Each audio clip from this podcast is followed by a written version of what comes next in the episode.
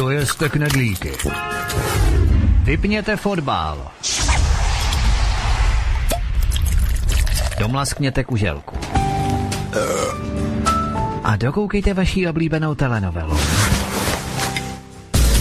Pátek od 19 hodin přichází smršť událostí a informační nácest. Informační nácest. Zapněte si svobodnou vysílačku. Ale zvukově utěsněte dveře i okna, aby vás neslyšeli sousedé. Mohou vás totiž udat za poslech proti evropské propagandy.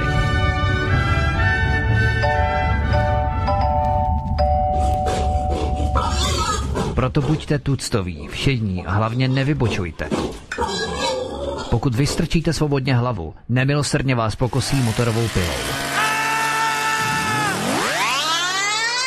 Demokracie? Ano, ale pouze ta po jejich. Proto zapalte svíčky, kupte pár plišáků a semkněte se s námi v boji proti bruselskému terorismu. Šéf-redaktor z pravodejského portálu Ironet.cz pan VK komentuje aktuální události posledního týdne na vnitrostátní i zahraniční politické scéně. Z Gance Čechyše Polk jistajíme simulantní pande. Zákulisní informace, které se nám vždy nemusí líbit. A komu tím prospějete, co? Geopolitické analýzy, rozvědky, zpravodajské služby. Buďme napřed ve vnímání informačního pole řídících mocenských procesů. Mocenský tenzor je neúprostný. Máte zaseknutý kompas na západ? Každý pátek od 19 hodin si k nám přijďte pro nový, protože nám funguje na všechny čtyři směry.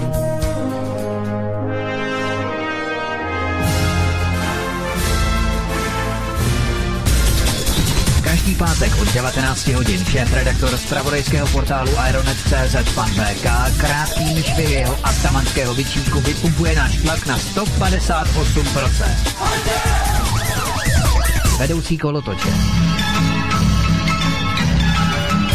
Ve společném programu na svobodném vysílači CS. CS. CS. Hezký večer, vážení posluchači a diváci. Na poslední chvíli jsme se domluvili, že uděláme dnešní pořad s panem VK ode mě z plzeňského studia a to znamená, že budete mít k dispozici i televizi. Sice to bude jenom takové jako, ale je to, můžete sledovat i na televizi. Já bych jenom chtěl přivítat oba dva hosty, nebo respektive jednoho hosta, jednoho moderátora, opět po 14 dnech na svobodném vysílači, protože minulý týden to nebylo a taktéž v novém roce. Takže VK, slyšíme se dobře? Ano, slyšíme se výborně. Já vás zdravím všechny ve studiu a zdravím všechny posluchače svobodného vysílače CS a všechny čtenáře CZ. Tak, výborně. A ten druhý je velmi důležitý člověk, moderátor dnešního pořadu Vítek. Vítku, my se taky slyšíme? Ano, slyšíme se, Pavle, zdravím tebe, zdravím všechny posluchače, zdravím VK a samozřejmě všechny, kteří nás poslouchají, naši posluchači i čtenáři Aeronetu CZ v pátek v novém roce. Tak, výborně. Takže to tady všechno máme, jak má být a já tě předám, Vítku, samozřejmě žezlo, jak se říká. Takže máš to mít, je to tvoje. Dobře, děkuju. Já jenom v, tě, v rámci těch prezidentských voleb, je to jeden ze státních signif, ignic, ignicí v podstatě zlaté žezlo, potom bude ještě další šavle a tak dál. Nevím, co všechno teda budu muset třímat v rukou. Ale my bychom tady začali uh, takovou věcí, která určitě nás všechny trápí a bez pochyby ještě trápit bude a VK by se jí pokusil okomentovat. No pokusil, on ji okomentuje, ne, že se to bude pokoušet. To je takové zvláštní slovní spojení, že se někdo něco pokusí udělat, když on to teda opravdu udělá. Tak uh, Evropská komise totiž podala ve čtvrtek 4. ledna včera 2018, já si musím naučit vyslovat tu cifru, protože mi tam pořád skáče 217. Mm-hmm. 4. ledna 2018 u Evropského soudu žalobu proti České republice, Maďarsku a Polsku kvůli odmítání programu přerozdělování žadatelů o azyl. Chystaný krok avizovala Evropská komise už 7. prosince 2017, tedy ještě minulý rok. Kvóty na přerozdělování krimigrantů byly přes nesouhlas některých zemí, včetně České republiky, schváleny už v září 2015. Soudní proces by měl začít koncem tohoto roku 2018. Ty kvóty měly být původně schvalovány v Radě Evropy, kde je potřeba jednohlasný souhlas. Ale aby mohly být ty kvóty schváleny, bylo hlasování svévolně přesunuto do Rady ministrů, kde se hlasuje už většinově. Tedy není tam potřeba všech, 100% hlasů, všech hlasů, jednohlasů, ale hlasuje se tam většině. To znamená, že tady měli tu šanci, že nás přehlasují eh, Vyšegrádskou čtyřku, výjima tedy Slovenska, protože Slovensko Evropská unie nežaluje v rámci migrační nebo respektive nepřijímání kvót pro krimigranty. To je třeba si také povšimnout. Tak eh, VK, jak by si to okomentoval? Co tady jde? No tak především role Slovenska je důležitá. Je to důležitý vzkaz slovenským občanům, protože eh, ty signály, které mimochodem vláda Roberta Fica vysílala už minulý rok nebo ke konci minulého roku, eh, tak jsou signály eh, jasného nastavení a nakročení směrem k hlubší integraci Slovenska do struktur nové Evropy. Slovensko bude součástí nové Evropy, slovenská reprezentace politická se rozhodla, eh, že se chce více integrovat do projektu německé Evropy. To je, myslím si, naprosto jasné. A eh, jestli k tomu má mandát slovenská vláda, to já nevím. Nicméně Robert Fico to, nebo tu politiku, kterou dělal ještě do nedávna, takovou tu chytrou horákení, to znamená Eh, napůl oblečená, napůl neoblečená, napůl pro evropsky, napůl proti eh, migračně, eh, v, zejména v souručenství s V4, tak tato neurčitost se vykrystalizovala a Robert Fico si vybral židli, vybral si, kde bude sedět a rozhodl se pro hlubší integraci do Evropské unie. Na Slovensku je hotovo. Slovensko bude přijímat migranty. Bohužel slovenští občané to zatím ani neví. Robert Fico jim to, neřekl, jim to neřekl. Neobtěžoval se jim to říct, ale už je dohodnuto, už je vymalováno. Proto nebyla podána žaloba z těch zemí V4, nebyla podána žaloba na Slovensku. Pouze na ty tři země. To je ten důvod.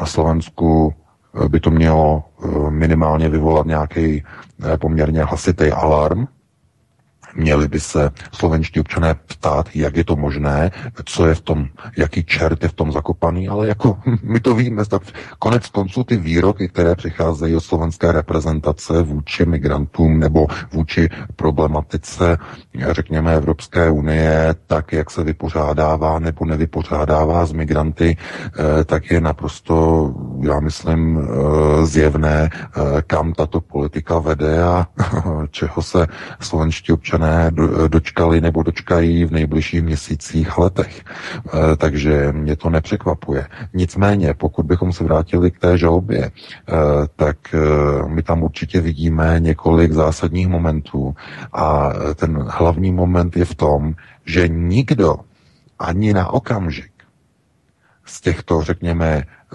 politických představitelů jednotlivých zemí neřekne svým vlastním občanům, tu základní věc, o které se, nebo o které by se mělo hovořit, ale nehovoří se, že eh, neexistuje setrvání v Evropské unii bez přijímání migrantů. To znamená, ta politika takové té chytré horákyně, jakou předvádí v poslední době Andrej Babiš, jakože Česká republika, my jsme proti migrantům, Uh, on řekl, uh, já, já jedu do Bruselu pokusit se jim vysvětlit naší pozici. No, však jsme viděli, jak to dopadlo. Uh, Andrej Babiš tam dojel, měl schůzku s Žánem Klodem Junkrem, ten se mu vysmál a řekl mu, reagoval na něho a řekl mu, neexistuje aby, jenom to, že byste brali z Evropské unie dotace a nepřijímali migranty. To neexistuje. Takže buď teda budete přijímat migranty, anebo na vás podáme žalobu. A tomu říkal právě na té schůzce na začátku prosince, když byl Andrej Babiš eh, v Bruselu, tak tam mu to říkal přímo do očí eh, a řekl mu, že bude žaloba. Takže jediné, čeho dosáhl Andrej Babiš na té schůzce, tak bylo to, že Evropská unie podala žalobu na Českou republiku. To bylo jediný, nebo to byl jediný výsledek z onoho vysvětlování české pozice v Bruselu ze strany Andreje Babiše. To je trošku absurdní nebo trochu, trochu vtipné, úsměvné, nicméně je to, je to fakt, je to realita. No a jako když se na to podíváte úplně z jiného pohledu a e, podíváte se na politickou reprezentaci, tak jediné řešení tohoto stavu, této situace, by byla změna a přepis e, Lisabonské smlouvy, respektive smlouvy z NIS. To je smlouva, která byla podepsána ještě před Lisabonem, která rozhodla, nebo která změnila Eh, hlasování eh, z, řekněme, z onoho jednohlasného na systém většinový. A změna tohoto hlasovacího kvóra by byla v podstatě asi jediným nástrojem, jakým způsobem by jednotlivé země se mohly v podstatě bránit vůči těmto hlasovacím procesům, které teď budou probíhat nebo probíhají v Evropské unii. To znamená kvóty, přijímání migrantů, eh, společná eh, měnová unie, eh, to znamená společ, společné euro i proti vůli jednotlivých zemí. Znova se to dostává jakoby na pořad dne, kdy se začínají probírat jednotlivé otázky. Takže stejně tak daňová unie, o které se začíná hovořit především na ose Emmanuel Macron a Martin Schulz. To je tady v Německu eh, šéf SPD, německé SPD.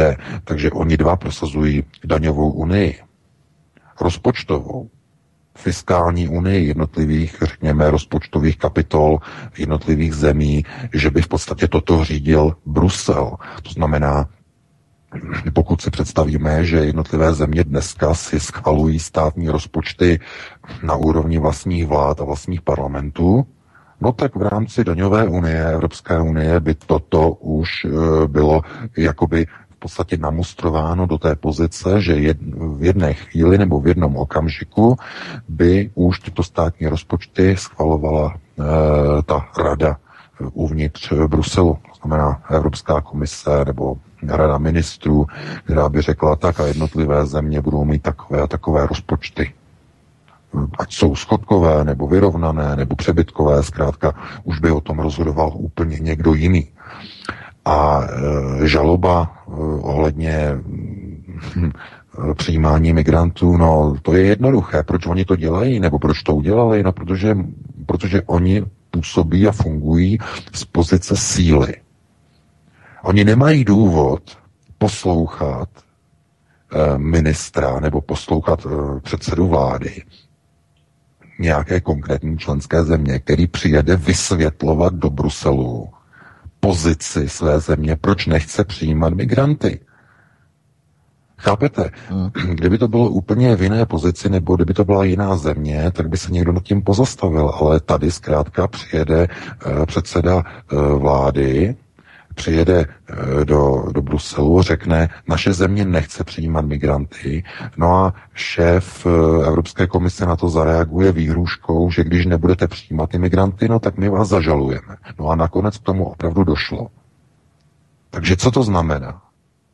No, že Česká republika, i Polsko, i Maďarsko jsou kusy hadru. Kusy hadru, do kterého si v Bruselu každý kopne se kterým vytře podlahu. Prostě eh, tohle to jenom vidíte, eh, jakým způsobem Evropská unie pohrdá národními zájmy jednotlivých, a já zdůrazňuji, středoevropských zemí. Protože by to bylo jiné, kdyby například tyto námitky vznášela Francie. To by bylo úplně jiné jednání to by byl úplně jiný přístup, ale protože jsou to ty v uvozovkách zprosté středoevropské země, ty slovanské země, nebo ta maďarská, ugrofinská republika, tak zkrátka s těma si každý vytírá pozadí. E, já to musím takhle říct, protože e, však není normální, jestliže migranti zjevně představují bezpečnostní riziko, tak každá země si přece musí rozhodovat o e, politice přijímání migrantů naprosto sama a samostatně. A není možné, aby někdo někomu nebo jiná země jiné země, aby diktovala, kolik migrantů má přijímat. Ale já vím, že, že tam hlavně ten problém v tom, eh, když rozhodování o těchto věcech eh, není na bedrech jednotlivých států, ale je to součást rozhodovacího procesu nějakého nadnárodního celku, jako je Evropská unie, kde se rozhoduje nikoliv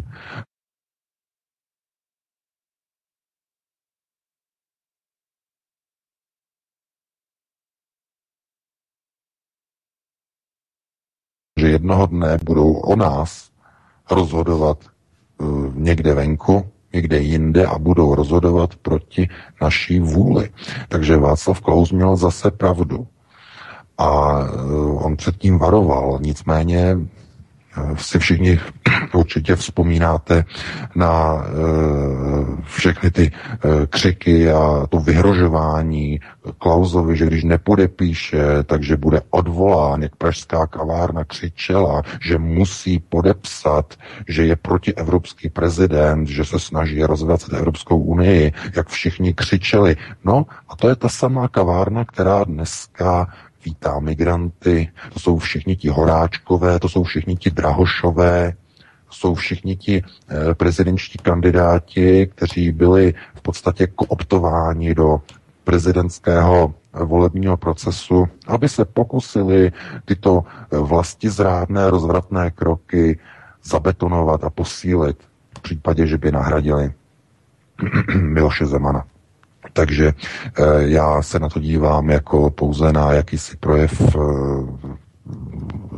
úplné jakoby eh, neschopnosti čelit realitě, protože každá politika, která se dělá ve vztahu k vlastnímu národu, tak musí mít někde nějakou zpětnou vazbu. A ta zpětná vazba, to je u voličů. No a jestliže voliči zjišťují, že o některých věcech nerozhodují už volení poslanci, ale rozhodují o tom nevolené orgány, jako například Evropská komise, tak je někde nějaký problém. Takže to je můj názor a já bych předal slovo tobě, Vítku, aby si také k tomu něco řekl.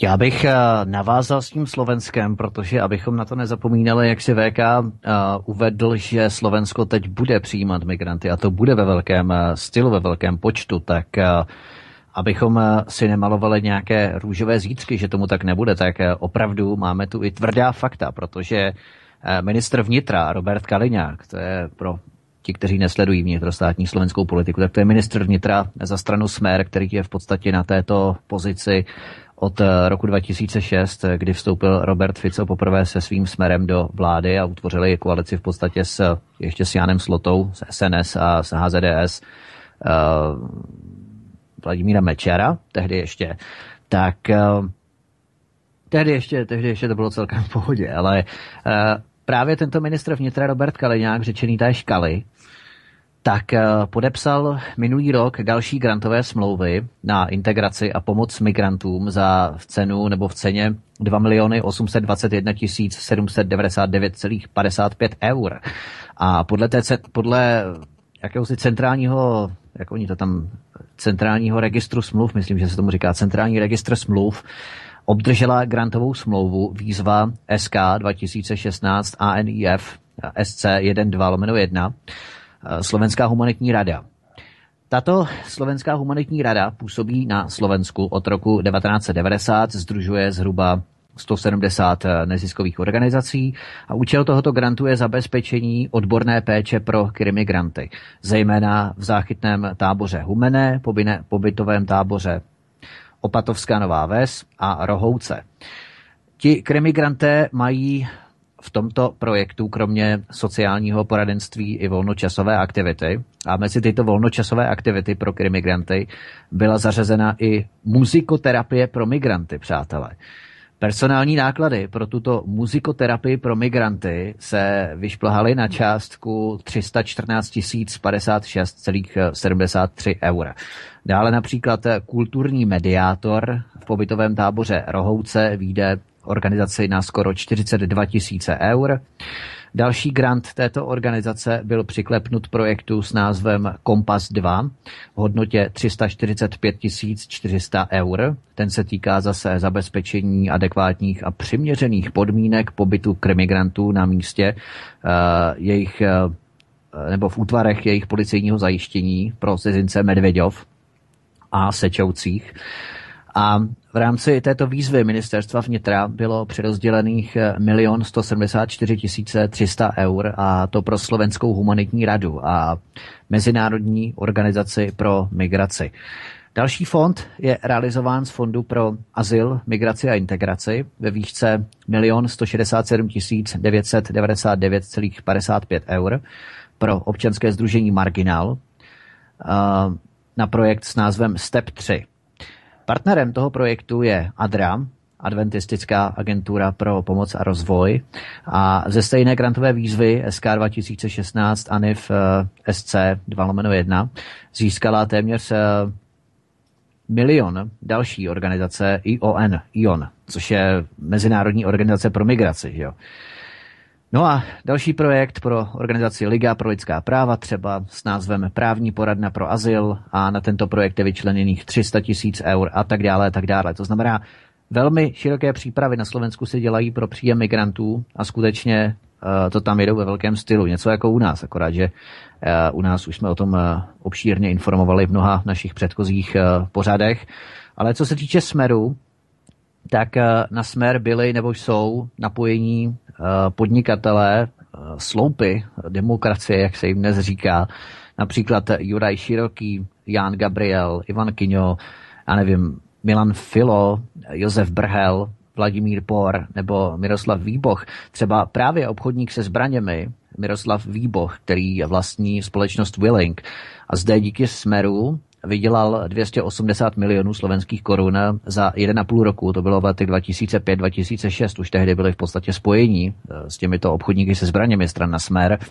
Na vládních zakázkách třeba s Robertem, s Robertem Ficem byl eh, pan Výboch eh, dohadovat kontrakty v Líbii ještě za Kadáfího, Muhammara Kadáfího a Moskvě a společník pana Výboha byl také v Izraeli. A takhle bychom mohli pokračovat dál a dál podstatě to propojení s tou podnikatelskou vrstvou je tu velmi více než eh, nápadné a více než průhledné za ta léta. Já si myslím, že každý, eh, každý ví, eh, co jsou tito lidé zač. Takže to je jenom k tomu Slovensku, že je to tam skutečně rozjeté, opravdu našlápnuté ve velkém stylu.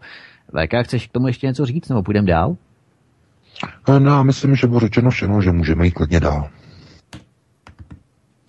Jasně, tak asi ještě bych se zastavil možná u Rakouska, protože to je také docela zajímavé, kde nevíme, kde byl instalován jakýsi Sebastian Kurz, nebo jakýsi, on je velmi známý, já mu říkám záměrně jakýsi, protože my nevíme v podstatě, odkud se vzal, stejně jako Emmanuel Macron má takový podobný osud, protože rakouský kancléř Sebastian Kurz prohlásil, že Evropská unie by měla stáhnout návrh migračních kvót a místo toho by s pomocí vojenské intervence měla vybudovat bezpečné zóny v zemích původu krimigrantů. To je velmi zajímavé. On totiž řekl nebo prohlásil, že nucení zemí, aby přijímali migranty, neposune Evropskou unii dopředu. Uh, celá ta diskuze je nelogická.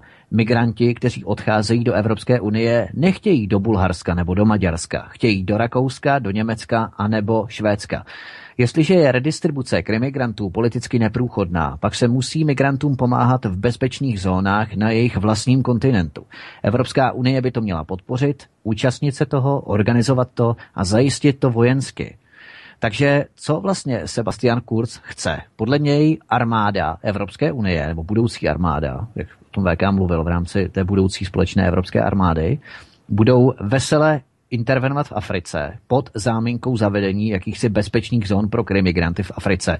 Není to takhle náhodou věcí OSN, aby tohle prováděla, nebo má Organizace spojených národů málo vojáků a my, Evropané, budeme muset povinně nasazovat krky v misích OSN, kde si v Africe, za koho si, za koho nemusíme? Nebo proč bychom to měli dělat? Co z toho čteš, VK?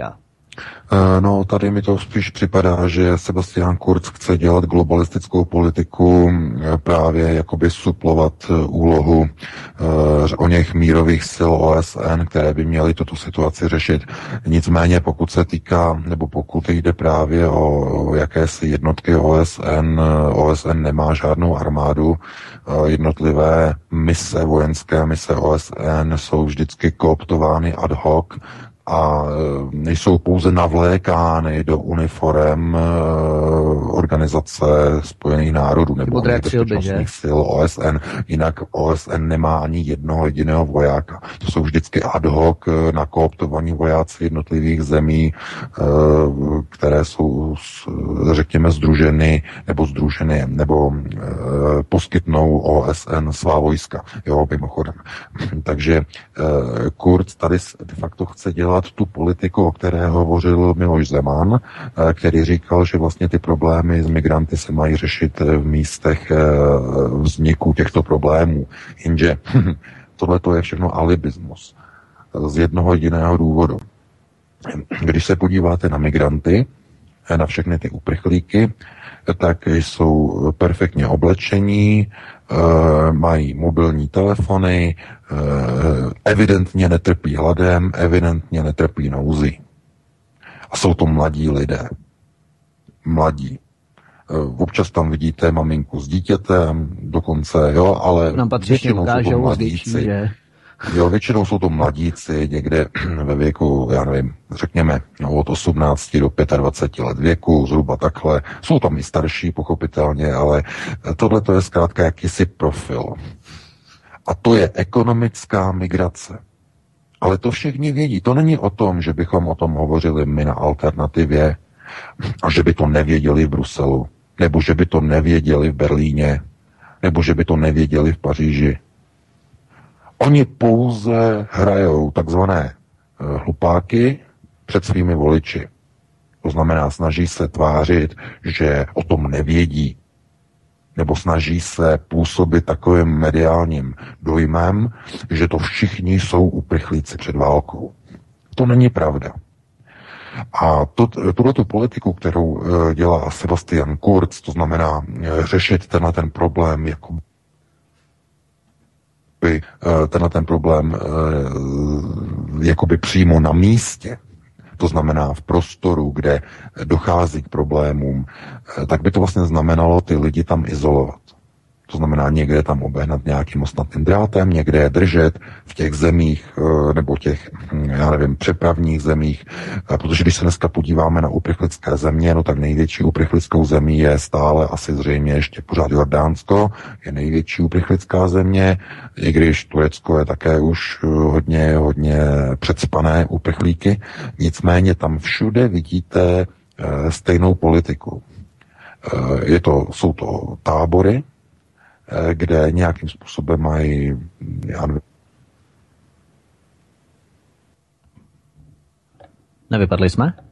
Ale jsou tam pouze dočasně.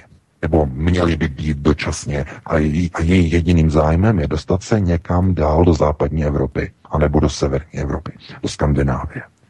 Takže e, já si nedovedu představit, jak by se na to eh, dívali, nebo jak by se na to tvářili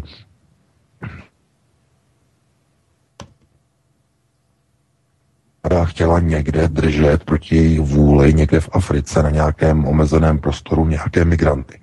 To si nedovedu představit. Okamžitě by začaly řvát e, lidskoprávní organizace, okamžitě e, by tam e, docházelo k útěkům a nic by se nevyřešilo, pouze by se ten problém prohloubil.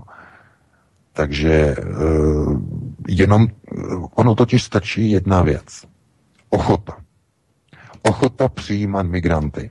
Viděli jste krásně v roce 2015, když Angela Merkel se zbláznila, když jí přeskočilo v hlavě, otevřela náruč a řekla, pojďte k nám.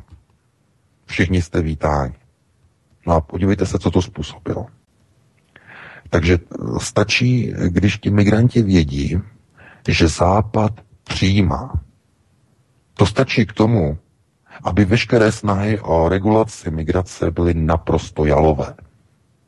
Protože jakmile migranti vědí, že jsou někde vítáni, nikdo je nezastaví.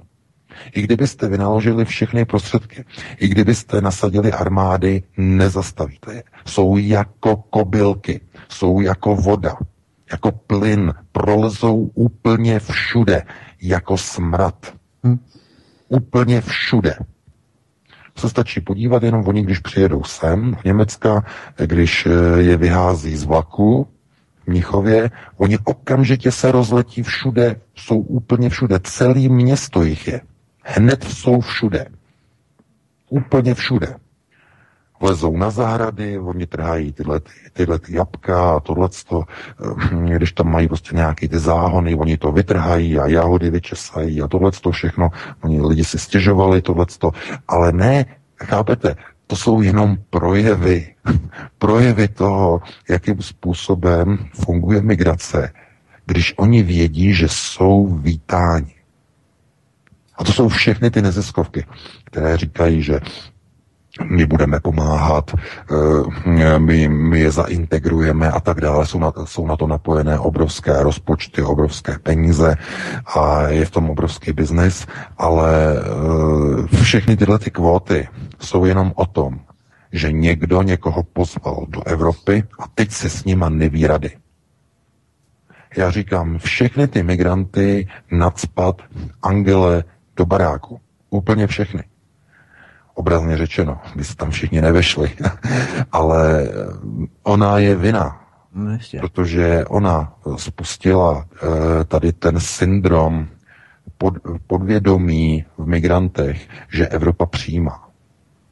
A na místě by bylo, kdyby nějaký eh, přední a čelní evropský politik, který to dosud neudělal, mimochodem, to si všimněte, zatím to neudělal. Ale kdyby nějaký takovýto čelní politik řekl, Evropa už nebude přijímat migranty. Už nepřijímáme, už máme plno. A nebo naše země nejsou ochotny už nikoho přijímat. Naše členské země Evropské unie. Tohle to kdyby někdo řekl. To by byl signál migrantům, že už nemá smysl se snažit o obrovskou anabázi a cestu a pouť do Evropy. A sami se zeptejte, proč to dosud nikdo z čelních evropských politiků neudělal. A ani neudělá. Protože cílem je islamizace Evropy. Je to globalistický proces. Cílem jsou všechny ty, eh, ty eh, multikulty, demografické překreslovací procesy, které vidíme okolo sebe ve všech zemích a v jednotlivých zemích. To jsou všechny ty školy, jsou všechno, všechny ty multikulty třídy, kde už nemáte bílé dítě, kde máte jenom Araby, kde máte jenom muslimy, kde máte jenom Turky, kde máte jenom uh, uh, děti z Kataru a ze Saudské Arábie a uh, kde už uh, nevidíte nic jiného než jenom uh, půl měsíce a kde už nemáte uh, vánoční besídky, protože tam nikdo uh, nemá nic s křesťanstvím vůbec společného. Tohle to všechno jsou multikulturní procesy. A vidíme je všude, vidíme je už i v České republice, vidíme je v Teplicích, vidíme je v Brně, vidíme je v dalších městech, kde se mohutně rozšiřuje islám. Všude nám eh, říkají a všude nám posílají čtenáři a Aeronetu informace o tom, že vidí stále více a více migrantů a vidí stále více a více Arabů ve svých městech. Především na jihu Moravy a Brno. Ano, my to taky přesně máme Brno, tohle přesně. Brno pomalu stejně. začíná být největším hmm. multikulty centrem eh, střední Evropy. To je zajímavé, však eh, oni se tam hodně stahují z Vídně. To je další informace, že arabské rodiny se stěhují z Vídně do Brna. A proč? No protože v Brně je laciněji. A není to tak daleko právě, uh, oni když mají eh, nějakou práci nebo zaměstnání, nebo když mají nějaké podnikání, mají vztah nějaký, uh, já nevím, k Rakousku, tak oni, nebo ve Vídni, tak oni, oni raději uh, se přestěhují třeba do blízkosti Brna nebo takhle a fungují normálně z Brna, takže Brno nebo jich Moravy se stává skutečně arabským multikulty centrem. No a kdo na tom e, profituje, kdo z toho ty je nejvíc? No to jsou různé ty organizace jako Hnutí Žít Brno, a další, které se na tom takzvaně udělali, pan Holan a další, to znamená multikulty masírka Jižní Moravy. A e, zase lidé mlčí, lidé nechodí k volbám. Mimochodem, já budu velmi zvědavý na to, jaká bude účast u evropských voleb. Jestli zase bude jenom těch 17,4% a znova tam budou, e, znova sami sebe zvolí e, všichni ti členové TOP 09 a všichni ti štětinové se opět nechají zvolit do tady těch zastupitelstev, protože lidé, když se nebudou zajímat o tyto procesy a nebudou chodit vlastně k tady těm volbám, no tak tyto islamizační procesy budou naopak budou urychleny, protože budou zvoleni politici do těchto struktur, kteří přímo participují na islamizaci životního prostoru v České republice. Takže já bych předal slovo tobě, Vítku, ty také máš o tom informace, o tom, co se děje v Brně, aby si také řekl posluchačům, co se tam děje. Tak ono v podstatě v tom Brně tady můžeme vidět jenom uh, ty záležitosti v rámci podnikatelských aktivit muslimů. Já se teď snažím mapovat právě jsme si o tom taky psali, uh, muslimy, muslimské aktivity v rámci podnikatelské činnosti v České republice. A v tom Brně je to hodně zajímavé, protože třeba máme tu eh, doktor Samuel al khavuri a to je arabský tlumočník a podnikatel Antonínská 560 lomeno 13 ve Veří, Brno. On eh, pracuje pro nemocnici milosrdných bratří Polní 3, uh, má živnost samozřejmě na obory překladatelské, překladatelské tlumočnické činnosti a tak dále a tak dále. A máme tady um, um, máme tady třeba další, uh, kteří pracují přímo pro uh, české instituce už. Doktor Mohamed Al-Kubáty, CSC, uh, to je také další arabský tlumočník, rozhraní 428, Holasice, Brno město a on zase pracuje pro Masarykovu univerzitu, lékařskou fakultu přímo, Kamenice 5 a, no a samozřejmě těch, eh, těch eh, Arabů, kteří pracují v podstatě Brně pro české veřejné instituce, tak eh, je samozřejmě více. Třeba inženýr Abderezak Arab, to je další arabský tlumočník a podnikatel. Veslařská 527 lomeno 61, Jundrov na Jundrově tady v Brně. On pracuje pro firmu Arabink SRO, Veslařská 61 Eh, taky v Jundrově a jeden z předmětů podnikání tohoto, této firmy Arabink SRO je pronájem bytových a nebytových prostor, včetně poskytování základních služeb, realitní kancelář, opravy motorových vozidel, znamená auta, řeznictví, uzenářství, to si taky můžeme, pod to schováte všechno, hostinská činnost, také pod to schováte všechno, provazování cestovní kanceláře, zprostředkovatelská činnost, překladatelská činnost, obchodní živnost, koupě zboží za účelem jeho dalšího prodeje a prodej, pronájem bytových a nebytových prostor, včetně poskytování základních služeb a tak dále a tak dále. A jako poslední bych tady mohl citovat um, Diana Alfa Kuridis, to je arabská tlumočnice a podnikatelka tady, pořetická 4000 kolik to je? 4098 lomeno 11, Židenice, v Židenicích Brno, mimochodem v Tavačova 3, tam je um, azylové středisko pro migranty a kasárny, které v podstatě a město odkoupilo od armády před několika lety a je tu mezi Brňany podezření, že tam jsou právě také ubytování migranté, ale Tavačova 3 přímo v Židenicích, eh, jestli nás poslouchá někdo z Brna a je z Židenic, tak eh, tam je právě azylové středisko pro migranty. A právě tato arabská tlumočnice pracuje pro veterinární a farmaceutickou univerzitu v Brně, Palackého 1. Ona má živnost na překladatelské tlumočnické činnosti, institucionální sektor a tak dále. To znamená, že těch Arabů, kteří tu podnikají, je tady samozřejmě, to jsem citoval jenom zlomek těch Arabů, kteří tady jsou v Brně. Jich tady samozřejmě daleko, daleko více. Třeba i ve Starovicích je firma Araba, kde máme podezření, že se konají právě porážky halal od rakouských muslimů, protože minulý rok tu proběhla zpráva, že rakouští muslimové jezdí do České republiky rituálně porážet halal ovce. A e, na Břeclavsko. Přímo ta zpráva uváděla na Břeclavsko. A právě ta firma ve Starovicích na Břeclavsku, e, tak je podezření, že právě to je ta firma, která e, právě dělá ty halal porážky, no, provádí ty halal porážky rituální. Jo, a právě tady si jezdí muslimové z Rakouska sem porážet zvířata halal způsobem rituálně. Jo, abych tady mohl všechno citovat, na to není čas samozřejmě, jo, ale jenom abychom si dokreslili opravdu na skutečnostech a na faktech, eh, jaké v podstatě zaislamovávání tady probíhá na Jižní Moravě, což je velmi zajímavé, protože Brno tradičně velmi katolické, náboženské, tak zrovna sem, ale přesně to je to z té Vídně, e, jak si říkal VK, že je to blízko. No, to je hlavně ten problém v tom, když lidé přestanou zkrátka se zajímat o věci veřejné. To znamená, když nechodí k volbám, nebo když říkají vlastně politika je špinavá věc, nebo je to, je to svinstvo, o politiku já se zajímat nebudu, No, tak když se nebudete zajímat o politiku vy, tak se bude zajímat někdo jiný. Hmm. Ti, kteří se tím svinstvem za, zabývají naopak velmi rádi, no a prosazují potom politiku, která je proti zájmům lidu.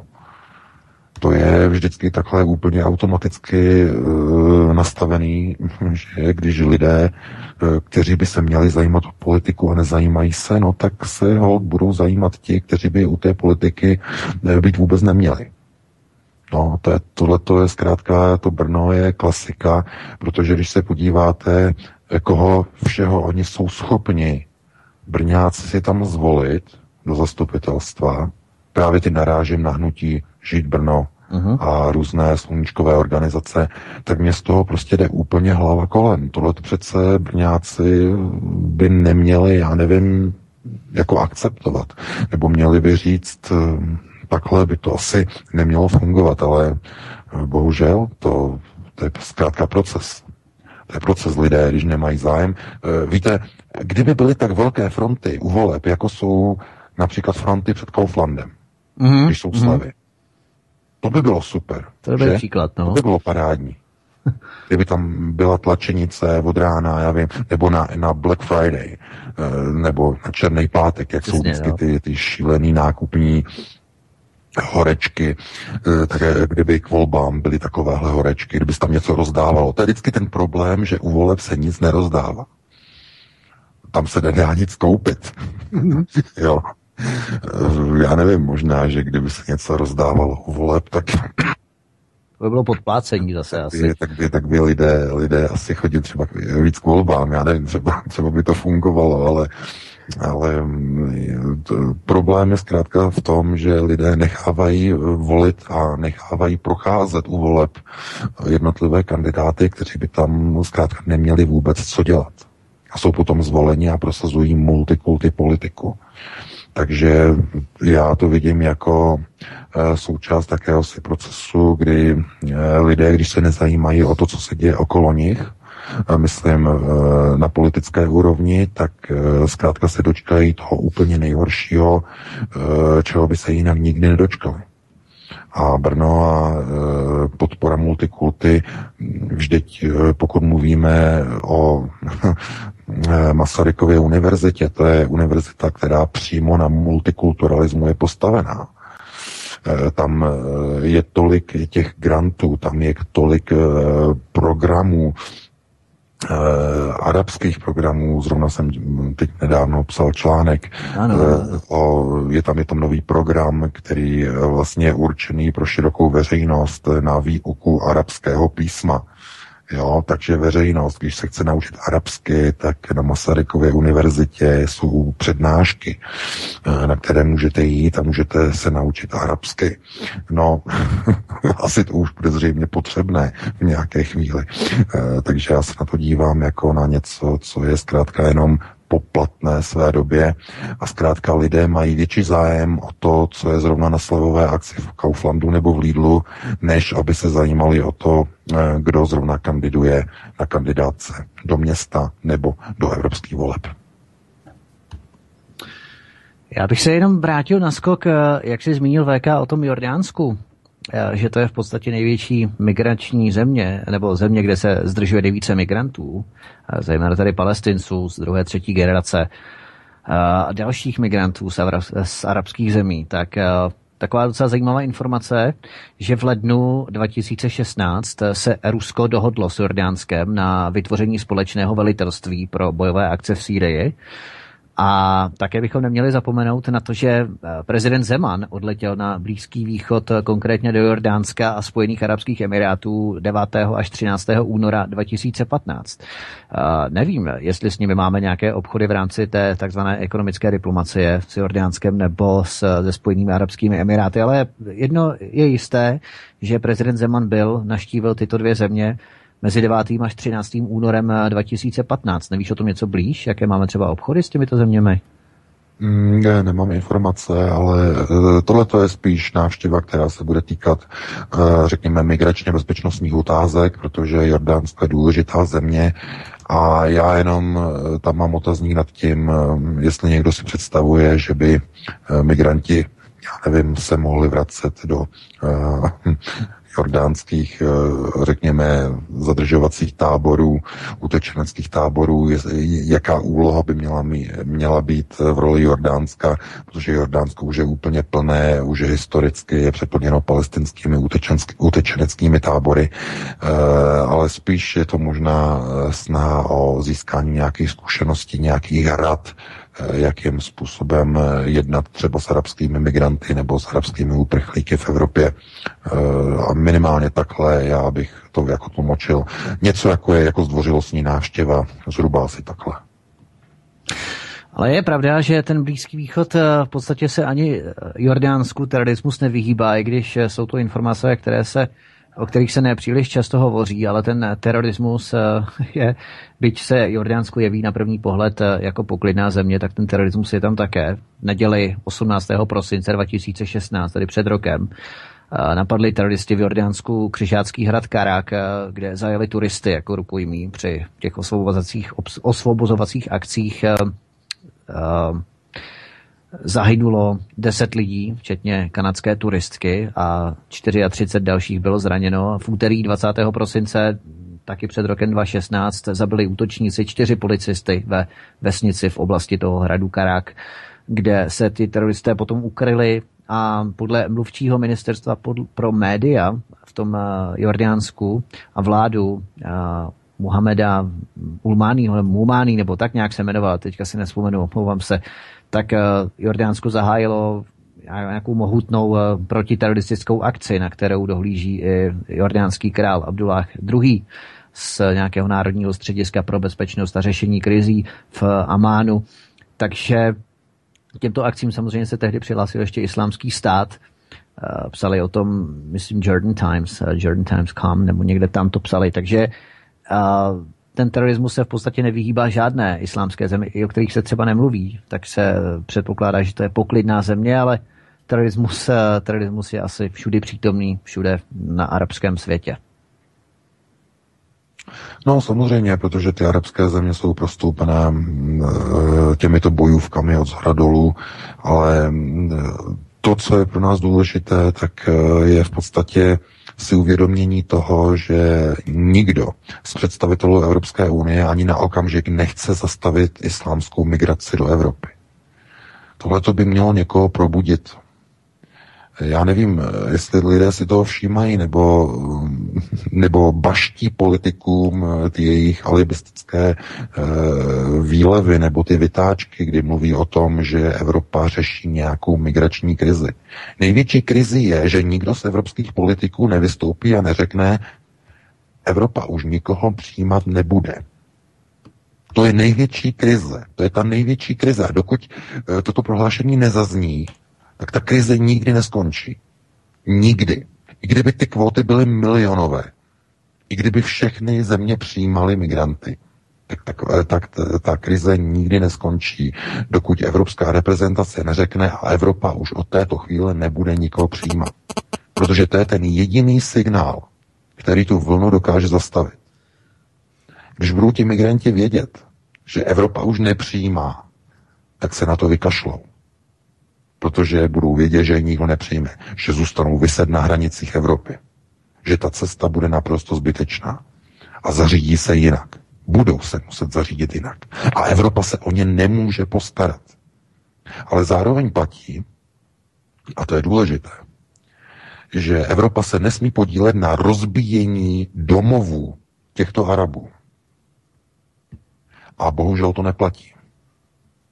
To neplatí, když se podíváme, jakým způsobem evropské země se podílejí na agresivních válkách v rámci Severoatlantické aliance. Na rozbíjení všech těch Afghánistánů, na rozbíjení všech těch Iráků, na destabilizaci všech těch Iránů, o kterém budeme hovořit v druhé hodině. Všechny ty protesty, které tam eh, podněcují zahraniční eh, ambasády a neziskovky a tak dále, budeme o tom hovořit, co se tam děje. Takže aby toto se nedělo, tak nesmí evropské země destabilizovat tyto regiony, přinášet války a rozvraty do arabských zemí.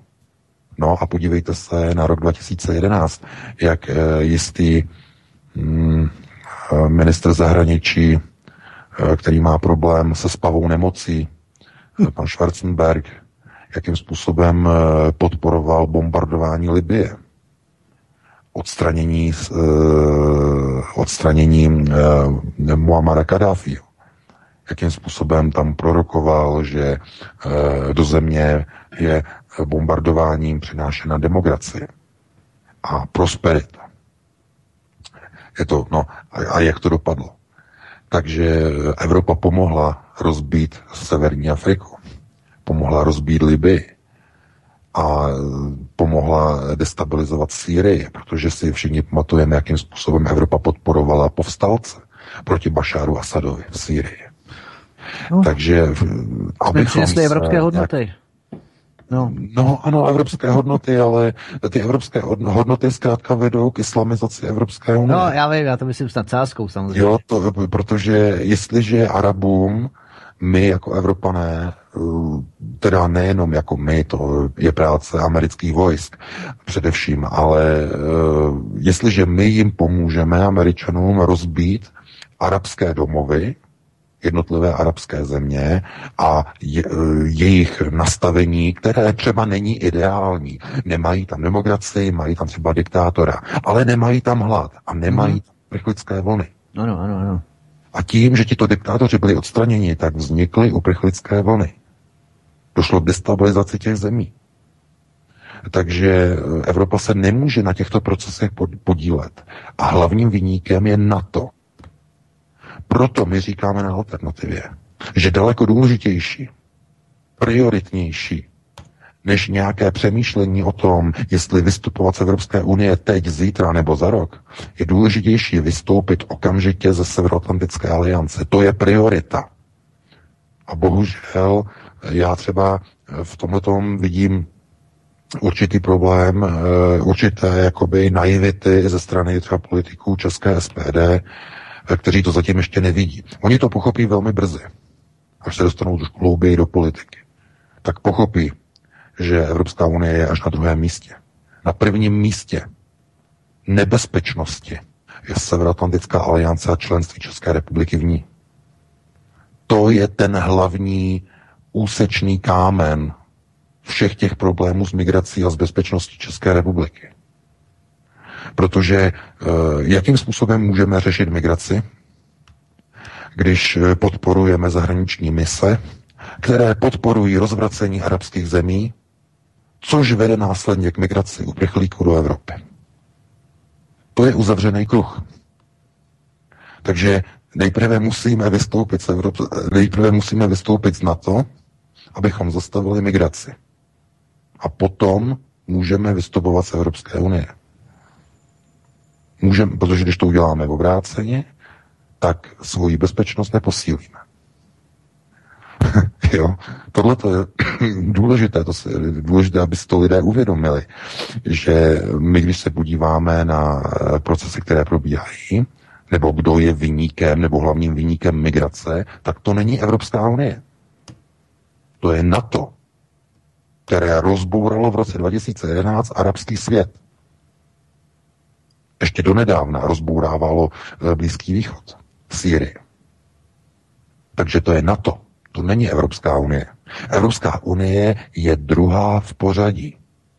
To je ta, která saturuje proces přijímání migrantů a saturuje proces islamizace životního prostoru v Evropě ale není vyníkem migrace. Vyníkem migrace je rozvracení bezpečnosti v arabských zemích ze strany Severoatlantické aliance.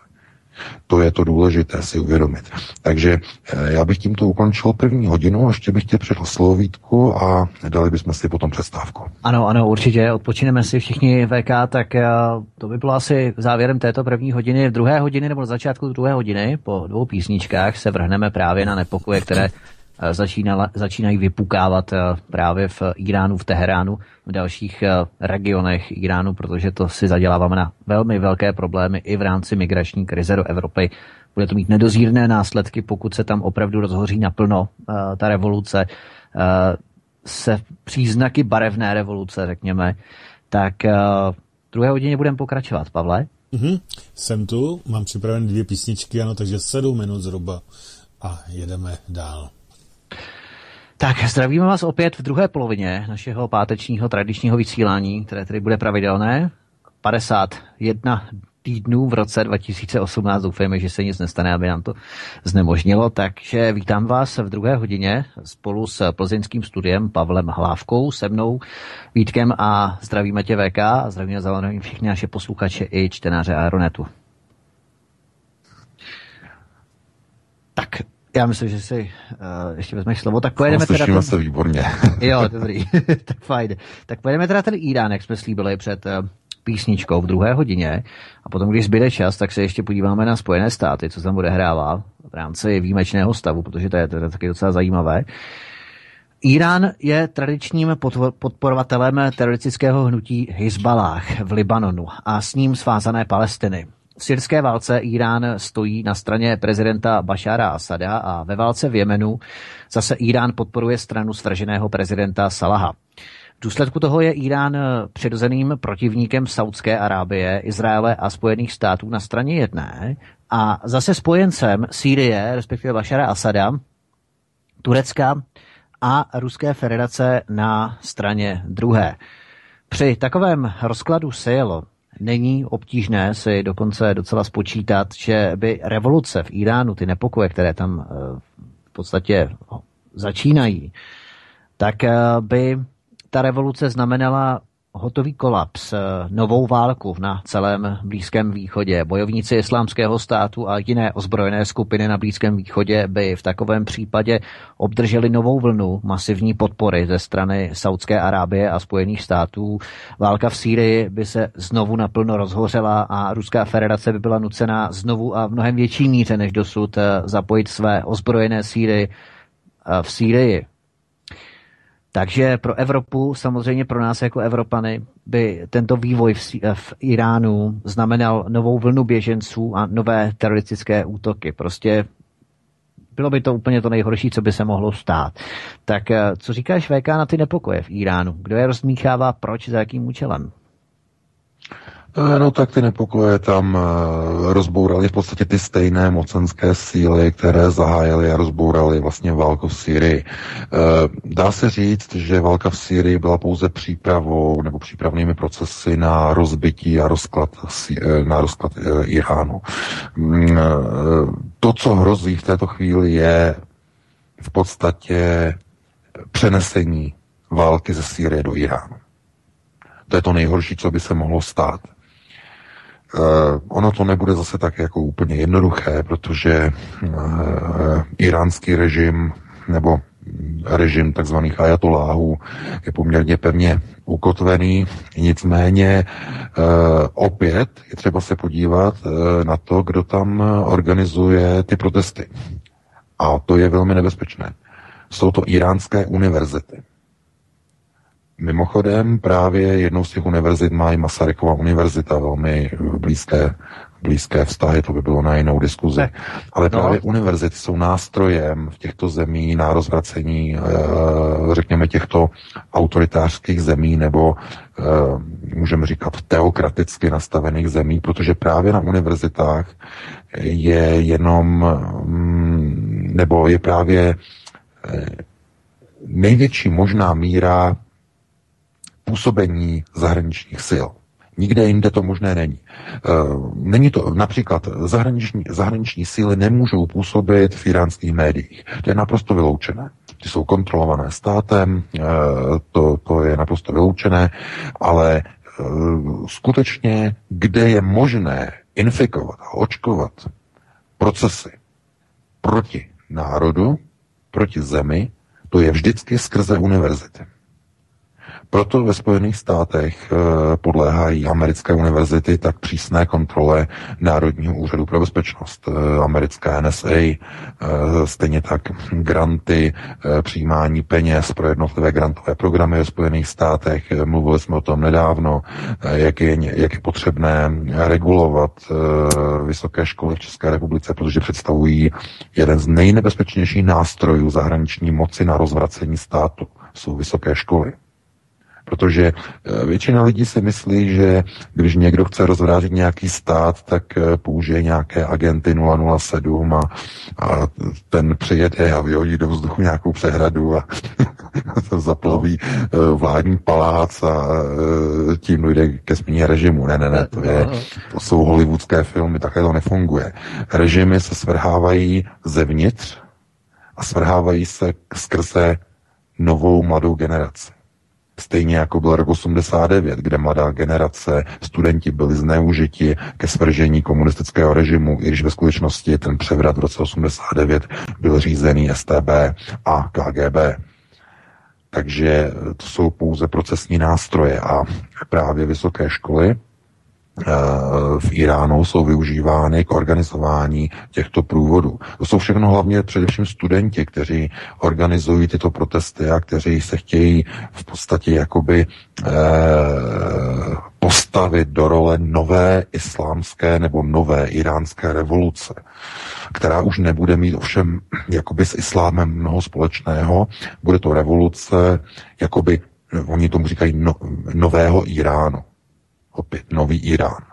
No a revoluce nového Iránu není nic jiného než naplnění těch cílů e, amerických e, politiků ještě z dob e, Carterovy vlády, kteří tehdy přemýšleli, jakým způsobem dostat na svoji stranu americkou, e, teda ne americkou, ale iránskou mládež v době, kdy ještě e, byla u moci šáhová vláda a když ještě e, nebylo jasné, jestli skutečně dojde k revoluci, jestli hmm. opravdu dojde k pádu šáhova režimu, tak se hledaly cesty, jakým způsobem by bylo možné dostat na svoji stranu iránskou mládež. E, to se nepovedlo tenkrát, protože iránská mládež byla zcela na straně e, Ayatollah Chomejního, a iránská revoluce v roce 79 dopadla tak, jak dopadla. Ale dneska je jiná situace. Je to hlavně díky internetu, je to hlavně díky informačním službám a co je zajímavé, je to hlavně díky prolomení izolace Iránu z minulého roku, respektive ještě z předminulého. Takže Kdyby Irán byl stále tak izolovaný, jako byl izolovaný ještě před rokem a půl, tak by tam nikdy nedošlo k destabilizaci režimu. Právě to smíření s Evropskou unii, právě přistoupení Iránu na, řekněme, zastavení jaderného programu, eh, zrušení sankcí ze strany Evropské unie vůči Iránu, pomohlo uvolnit atmosféru Iránu a z, především na e, iránských univerzitách. A podívejte se, co, co se stalo. V okamžiku, když došlo k uvolnění e, podmínek, okamžitě iránské vysoké školy e, pomáhají organizovat demonstrace v ulicích. V tom okamžiku. To znamená zrušení sankcí proti Iránu tím nebylo sledováno nic jiného než destabilizace Iránu a jeho rozbití. Vyvolání vnitřní revoluce. To je ten hlavní mechanismus. A úplně stejně by to dopadlo i e, v Severní Koreji. Úplně stejně. Pokud by v Severní Koreji došlo ke zrušení sankcí, e, došlo by k posílení škol, e, severokorejských škol a došlo by opět k rozvratu severokorejského režimu. Ty procesy jsou naprosto eh, nezvratné, protože jsou to procesy objektivní. Dojde k ním, ať chcete nebo ne. Jestliže uvolníte napětí, jestliže zrušíte sankce, dojde k těmto uvolňovacím, rozmělňovacím procesům. A Irán je zkrátka obětí uh, svého vlastního úspěchu, toho úspěchu, že se mu podařilo zrušit sankce. I když Spojené státy je potom jako znova, znova uvolili zpátky pod Donaldem Trumpem, je něco jiného, ale Evropská unie je zrušila a jsou zrušené. Takže e, právě zrušení těchto sankcí vedlo k uvolnění režimu, no a e, to, co tam probíhá teď, to je pouze důsledek. Důsledek uvolnění a e, k čemu to může vést? No, může to vést až k tomu, že e, režim nějakým způsobem bude natolik destabilizován, že tam může dojít k politickým změnám, ale stejně tak to může dopadnout úplně obráceně, protože teokratický režim eh, řekne, že už to zašlo třeba daleko a nasadí proti studentům armádu. To znamená, dojde k potlačení, brutálnímu potlačení těchto demonstrací, ale to by v podstatě ten režim šel sám proti sobě. Nicméně všechno tohleto momentálně hraje teď do karet především Spojených států. No a je to obrovský problém především pro Rusko, to obrovský problém i pro Syrii, pro Bašara Asada, protože destabilizace Iránu eh, je v této chvíli skutečně eh, nástrojem, který bude eh, velmi, velmi destabilizujícím faktorem v celém prostoru, v celém regionu. Protože oslabení Iránu v tomto prostoru bude automaticky znamenat posílení moci a vlivu Saudské Arábie. A, posí, a to znamená posílení vahábismu. To je ten nejhorší možný scénář pro budoucí migrační vlnu do Evropy. A pokud by došlo k nějaké válce v Iránu, k občanské válce mezi novoíránci a staroíránci, jak oni tomu říkají, to znamená mezi novou gardou, starou gardou, no tak to by byla katastrofa. Nicméně zase třeba říct, že e, Irán v Iránu, nebo Iránci nejsou arabové, Iránci jsou peršané, eh, mají daleko více společného s Evropany, než by měli, já nevím, arabové nebo běžní arabové, já nevím, z jeho Evropany je ta, řekněme, ta souvislost nebo um, genetická spojitost uh, i s árijskými rasami je v Iránu až neuvěřitelná. Uh, takže uh, to by byla v podstatě ne arabská imigrace, ale došlo by k uh, migraci perské Nicméně není to migrace, byla, nebo, měla by, ne, nebo měla by cokoliv společného s migrací křesťanskou, jo, mimochodem. Zkrátka nebylo by to v pořádku, nebylo by to dobré. Takže my se na to můžeme dívat pouze v tom smyslu, že opět vidíme, že nemůžeme se tvářit, že vystoupení z Evropské unie je prioritnější než vystoupení ze Severoatlantické aliance. Protože tyhle ty procesy jsou přesně v jedné úsečce se snahou Spojených států rozbít a rozvrátit Irán. A je úplně jedno, jestli Evropská unie se na to tváří e, ve smyslu, že my vám třeba nain, nainstalujeme nebo, na, e, nebo vám natransportujeme do Iránu demokracii, nebo my pomáháme eh, do Iránu vyvážet, já nevím, nějaké demokratické hodnoty. Eh, takhle vůbec se na to dívat nemůžeme, protože Evropa zkrátka eh, nechává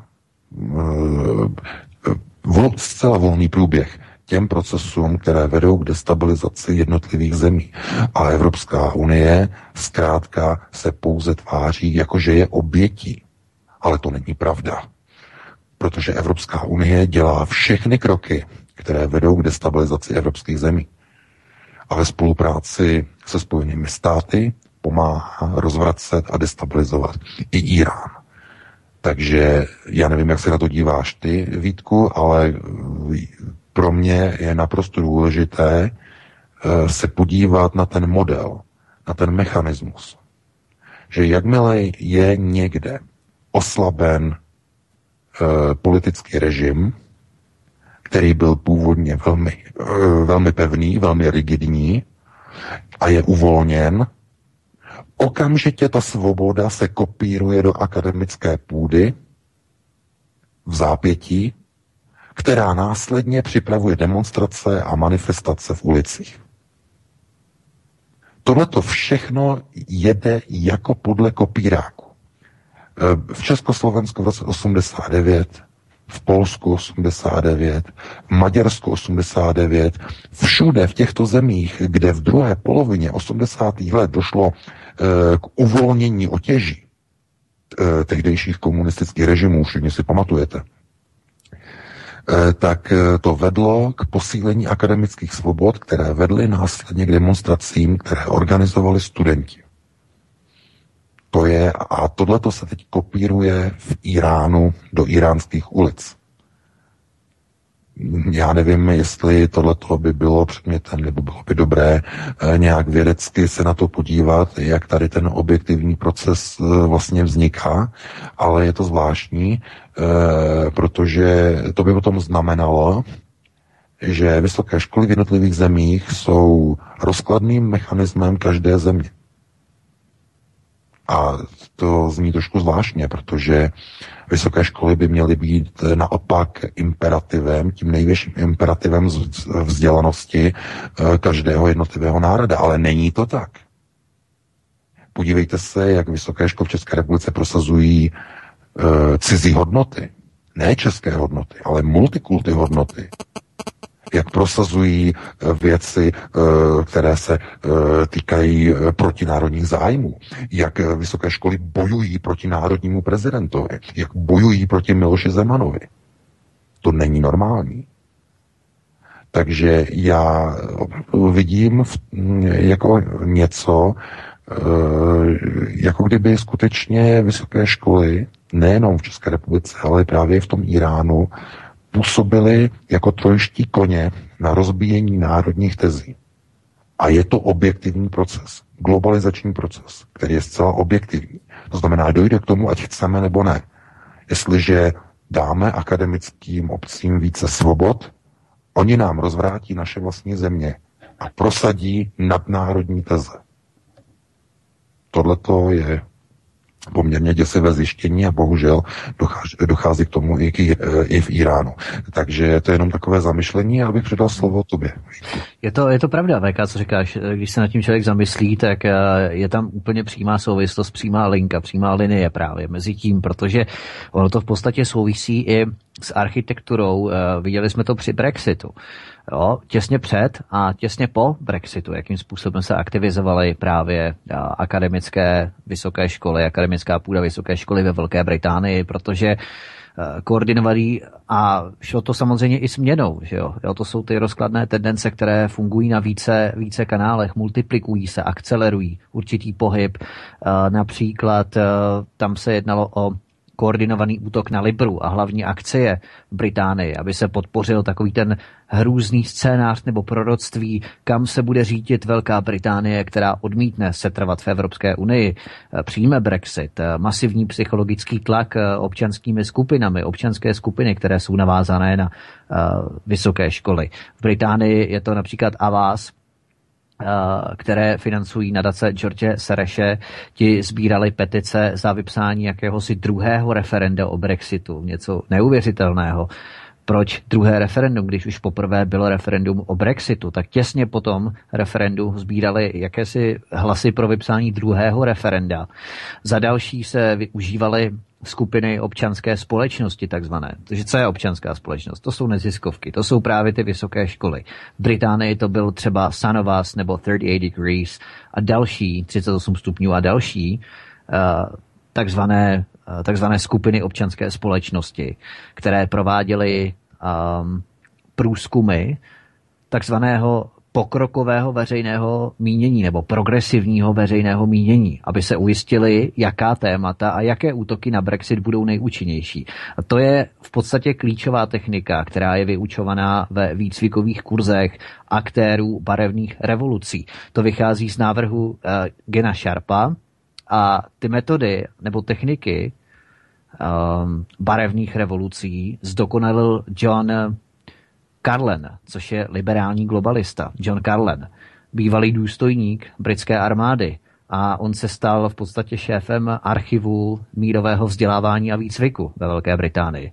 A další fáze té barevné revoluce, mobilizace, jakási mobilizace davu naštvaných a zřetelně násilnických protestujících, aby se vyvolal uh, určitý hybný moment, nebo cíl v tomto případě byl eh, vyděsit měkké, takzvané měkké voliče Brexitu, aby změnili názor a vytvořil se určitý hybný moment právě pro mobilizaci těchto skupin a tak dále. To se tedy nepodařilo, protože tam eh, vznikla i politická situace v rámci těch eh, zájmu bank v tom City, že jo, jak si o tom mluvil před měsícem snad, nebo někdy v nějakém z minulých pořadů, že Velká Británie v podstatě teď eh, bude v rámci finančnictví spolupracovat eh, s Spojenými státy a v podstatě se odkloní od Evropy. Jo? Ale abychom si vykreslili, kdo vlastně stojí za tou oponou občanského, občanského hnutí a různých skupin, akademické půdy, vysoko, vysokých škol, které v podstatě dávají dohromady ten proces a scénář těch různých barevných revolucí a přesně jde to jako přes kopírák.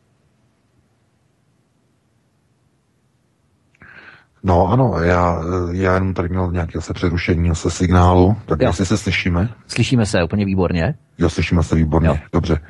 Eh, no, eh, já s tím jenom souhlasím, protože tady je mm, naprosto jasné, že pokud nějakým způsobem se eh, dá prostor v jakékoliv zemi vysokým školám, a necháme tomu úplně libovolný průběh a díváme se na ty tradiční nebo takzvané hodnoty, jaké začnou ty školy prosazovat, no tak vidíme hodnoty globalizačně multikulturalizační. Ve všech vysokých školách. Nikde v těch vysokých školách nedojde k procesům, které by vedly k podpoře národních tezí. Nikde. A otázka je proč. No, já to vidím, eh, že je to způsobené tím, že vysoké školy e, jsou myšlenkově nastavené kosmopolitně. Kosmopolitní nastavení vysokých škol přímo předurčuje jejich globalizační náboj. No ale pokud máme tedy vysoké školy definované pouze takto, tak to znamená, že rozvracejí národ.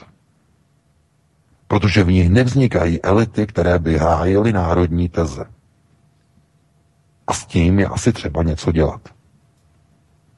A tenhle ten problém řešili komunisté po roce 48, kdy oni chápali a věděli, že eh, řekněme vysoké školy v Československu nebo po roce 48, že vychovávají lidi, kteří jdou proti národním zájmům to by, byly tenkrát ty, eh, ty průzkumy, že jako co vlastně vyučují jednotlivé vysoké školy. No, ty vysoké školy nemohly vyučovat ani nic jiného, protože byly e, nastavené v dobách první republiky, e, nebo měli ještě z Rakousko-Oherska, měli e, architekturu, e, takže zkrátka e, bylo těžké se na to dívat a říkat tak a vy teď budete, já nevím, e, produkovat eh, absolventy, kteří budou například hájit marxismus, leninismus. Jo, to bylo velmi problematické, to nešlo, pochopitelně.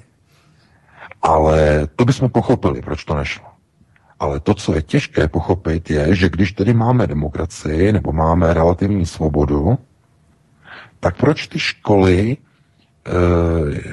nevychovávají a nevedou, eh, řekněme, svůj systém vzdělávání v tom směru, aby podporovali národní teze, které by stály v kontrastu nebo v kontradikci vůči globalizačním, nepěkným a nedobrým projevům. které by prosazovaly například ochranu národa, které by prosazovaly eh, ochranu kultury, které by prosazovaly odpor vůči migraci. Ne, ne, ne. Nic takového na žádné vysoké škole nenajdete, protože všechny jsou otevřené multikulturalismu. Úplně všechny. Ve svém nativním založení jsou zcela multikulturně otevřené. Takže proto já říkám, že to je objektivní proces, eh, který proběhne, ať chceme nebo ne, že kdykoliv dáme volný průchod eh, takzvané akademické obci ve vlivu na politické procesy v rámci ulice, tak vždycky to povede k těm procesům, které vidíme v Iránu, které jsme viděli v listopadu 89 v ulicích. Vždycky to povede k rozvratu národní zájmu. To znamená, je to boj proti národu. Proti národním tezím a jsou v tom vždycky zahraniční vlivy. Vždycky. Ve všech okamžicích. Proto e, já se vždycky dívám na tady ty demonstrace e, a dívám se tam na ty organizátory, co tam jdou v čele těch průvodů a hned identifikujeme podle softwaru obrazového eh, ty obličeje, ty tváře podle databáze a vidíme, že to jsou absolventi těch demonstrací proti Miloši Zemanovi, absolventi Masarykovy univerzity nebo současní studenti Masarykovy univerzity, Eh, univerzity, eh, studenti filozofické eh, fakulty, fakulty sociální věd Univerzity Karlovy. Vždycky jsou to tito studenti. Vždycky. Znamená, vysoké školy pomáhají rozvracet republiku, pomáhají organizovat demonstrace proti prezidentovi republiky. Tomu by mělo být v podstatě, měl by tomu být učiněna přítrž. A nikoho to nezajímá. Takže e, proto se nemůžeme divit, že různí arabové se přilepují a se na, nasáčkovávají do vysokých škol e, v, v Brně na Masarykovu univerzitu, že jsou tam různé kurzy pro migranty, jsou tam různé kurzy na výuku arabského jazyka. No to se potom nikdo nemůže divit, protože ty školy jsou přesně takto nastavené dáte prostor akademické obci a ta akademická obce vygeneruje multikulturní uh, skupinu lidí, která vyjde do ulic a začne protestovat proti prezidentovi republiky. A začne protestovat uh, proti politice odmítání migrantů a začne uh, demonstrovat za přijímání migrantů, za otevřené náruče migrantů. Takže tím by se měl někdo zabývat, mělo by to někoho zajímat, vlastně proč k tomuto dochází, z jakého důvodu e, probíhají tyto procesy a e, možná by taky bylo na čase se zeptat e, nebo dát si otázku, proč třeba nejsou vysoké školy, které by byly skutečně pro národně nastavené nějaké opravdu národ, národovecky nebo národnostně nastavené vysoké školy. Eh, jestli by eh, vůbec nějaké takové mohly vzniknout, protože eh, když se podíváme na onu akademickou půdu, tak ta je přímo od základu budována jako půda kosmopolitně, multikulturní. Takže to je podle mého názoru doslova začarovaný kruh. Totiž eh, nám mnozí třeba vytýkají, že používáme třeba slova elity. Kdo jsou, kdo tvoří vlastně elity?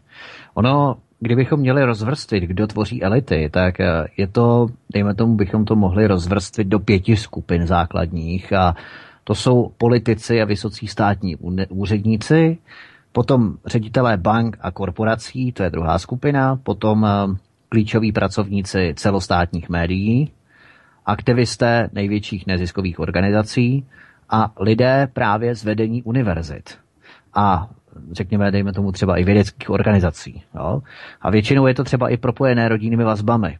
Manželka je manažerkou nějaké nadnárodní korporace, manžel šéf redaktorem významného listu, dcera má vlastní neziskovku.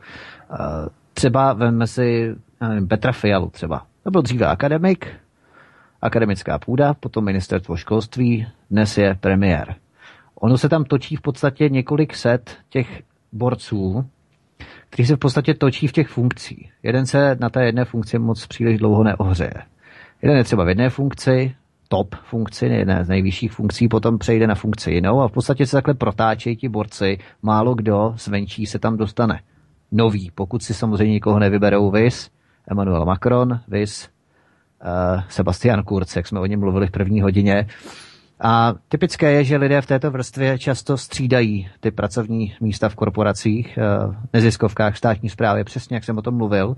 A všechny ty lidi spojuje pohled na stejný kosmopolitní multikulturní, multikulturní svět. Stejné vzorce chování, společný zájem na drancování státních dotací, to jsou různé evropské strukturální fondy, EHS a tak dále. A především nenávist vůči obyčejným pracujícím lidem. Ale to je jenom tak na okraji takové zamyšlení, ale abychom se přesunuli trošku do praxe, tak eh, když se vrátíme k tomu Iránu, tak jsme se dostali do toho Iránu, ale v podstatě to šlo o školy v Iránu, vysoké školy. Ale když se vrátíme o pár měsíců zpět, tak eh, ve středu 7. června 2017 bojovníci islámského státu zaútočili v Iránu na parlament a mauzoleum Ayatollaha Chomejního. To byla právě ta revoluce v 79. Eh, v Teheránu čímž zasáhly v podstatě dva nejsilnější symboly islámské revoluce eh, v tom 79. roce. Iránské revoluční gardy samozřejmě nepřímo označili za vyníka a podněcovatele útoku Saudskou Arábii. A hlavní protagonista islámského státu, to jsem se chtěl právě k tomu vrátit, eh, Abu Muhammad Abnani, v magazínu islámského státu s názvem Rumia, čili Řím, zveřejnil apel tehdy na džihadisty, aby přenesli chalífát kam jen to půjde. On totiž prohlásil, ten Abu Muhammad Adnani, že střed civilizací v pojetí džihadistů neskončí ani po porážce islámského státu a součástí plánu je taktika zvaná arabsky Inhiaf ilas Sahra, čili v překladu takzvaný útěk do pouště. Čili si dobytím Mosulu, dobytím Raky, ani Sirty moc nepomůžeme a ten boj zdaleka nekončí, to bychom si měli uvědomit. Takže ten Irán za, hlavníky, za hlavní výniky toho útoku považuje Saudy a na pozadí i amerického prezidenta Donalda Trumpa, protože eh, Spojené státy se v podstatě pokusila destabilizovat Irán na počátku tisíciletí tajným financováním vojenské opozice, že? V Iránu a američané taky poskytují logistickou podporu skupině Mujahedin Chalk, tu v minulosti financoval třeba i Saddam Hussein, Mujahedin Chalk, aby přímo i nepřímo oslavovala Islámskou republiku Irán. A když si vzpomeneme ještě na Donalda Trumpa, který naštívil Saudskou Arábii, kde dojednal ty kšefty za 400 milionů dolarů hospodářského a vojenského charakteru, tak během té návštěvy Riádu 20. 21. května 2017 Trump označil tehdy Teherán za hlavního sponzora terorismu ve světě. Irán za hlavního sponzora terorismu ve světě. Iránci to tvrzení samozřejmě odmítli a tvrdili, že hlavním sponzorem terorismu je naopak logicky Saudská Arábie. A vydá najednou tři čtvrtě roku poté to výstraze Iránu Donaldem Trumpem, tam začínají vznikat obrovské nepokoje. Tak když si to takhle všechno skládáme dohromady, květen 2017 Trumpovo prohlášení, červen, ten útok v Teheránu a teď tam vznikají v podstatě velké nepokoje. Tak můžeme z toho něco i vyčíst, z tady těch událostí. Co myslíš, VK? Eh, no samozřejmě, protože ten vliv uh, Spojených států přes Saudskou Arábii na Irán je uh, enormní, je mohutný a mimochodem vedl i k roztržce mezi Donaldem Trumpem a Stevem Bannonem. Eh, my se k tomu mm-hmm. teď dostaneme. Eh, určitě jste zaregistrovali, že mezi Stevem Bannonem a Donaldem Trumpem došlo k obrovské roztržce kvůli knize Michaela Wolfa, která vyjde 9. ledna tohoto roku. Reportéři a novináři Guardianu měli možnost už do ní nahlédnout a publikovali informace o tom, že Steve Bannon v té knize Michaelu Wolfovi odhalil některé, eh, řekněme, eh, důvěrné informace ohledně schůzek Jareda Kašnera, zetě Donalda Trumpa a jeho nejstaršího syna Dona Juniora s ruskými podnikateli v Trump Tower, kde v červnu 2016 došlo ke, ke schůzce mezi volebním týmem Donalda Trumpa a ruskými podnikateli, kteří sondovali možnosti spolupráce s Donaldem Trumpem a zazněly tam informace o tom, že by uměli sehnat kompromitující materiály na Hillary Clinton. No, eh, Donald Trump, eh, když se to dozvěděl, tak eh, pohrozil žalobou Steve Bannonovi, prohlásil o něm, že se zbláznil, že tohleto, že na něho pošli právníky a tak dále. Nicméně ta roztržka mezi Stevem Bannonem a Donaldem Trumpem je nebo odehrála se, nebo byla zahájena právě z toho důvodu, že Donald Trump překročil Rubikon, nepřekro, nepřekročitelný Rubikon, o kterém Steve Bannon hovořil, že je Irán. Um, pokud sáhneš Donalda Trumpa na Irán, tak já tě zničím. Tohle to tam zaznělo e, na té schůzce e, ještě, no, teď před Vánocema. Mluvilo se o tom, Eh, a mě to ani nepřekvapuje, protože Donald Trump zkrátka udělal obrovskou, no, chybu, no určitě chyba to je. On se totiž udobřil s americkými neokony. Možná si všímáte, jak se mu podařilo teď prosadit eh, zákon o daňové reformě. To je jenom kvůli tomu, že on se udobřil eh, s americkými neokony a udobřil se s lidmi z Washingtonské bažiny a Steve Bannon řekl, že přes tady to nejede vlak a e, nejede vlak přes e, kroky a útoky proti Iránu. Takže e, mě to dává smysl, já tomu rozumím, protože Steve Bannon je člověk, který hlavně prosazoval spolupráci s Ruskem a Iránem a současné kroky Donalda Trumpa vedou minimálně k destabilizaci Iránu. To je celý ten důvod toho, proč eh, Steve Bannon uh, vylil kybosraček eh, s odpuštěním, že to takhle řeknu, uh, v té knize uh, Michaela Wolfa na Donalda, na Donalda Trumpa. Tam bude mnoho dalších zajímavostí, mnoho dalších odhalujících faktů, napojení Donalda Trumpa na židovský kongres, mimochodem, to už vím dopředu, protože mám nějaké informace. Když jsem teď byl v New Yorku, tak jsme o tom hovořili, co všechno tam v té knize je a bude to zajímavé, minimálně role ruského oligarchy Leva Levieva je v té knize eh, velmi brutálně popsána eh, způsob, jakým ovlivňuje Jareda Kašnera, eh, způsob, jakým docházelo k určitým, řekněme, myšlenkově, politicky a biznesově vyhraněným rozhodnutím e, Trumpovy prezidentské kampaně v době e, volební kampaně. E, takže všechny tady ty zajímavosti v té knize jsou a e, mě jenom zkrátka opravdu mrzí, že Donald Trump e, v té, nebo v tom rozhodnutí e, prosaz, nebo prosazování svých cílů sklonil hlavu před americkými neokony a usmířil se e, s onou washingtonskou bažinou, protože tohle je důsledek.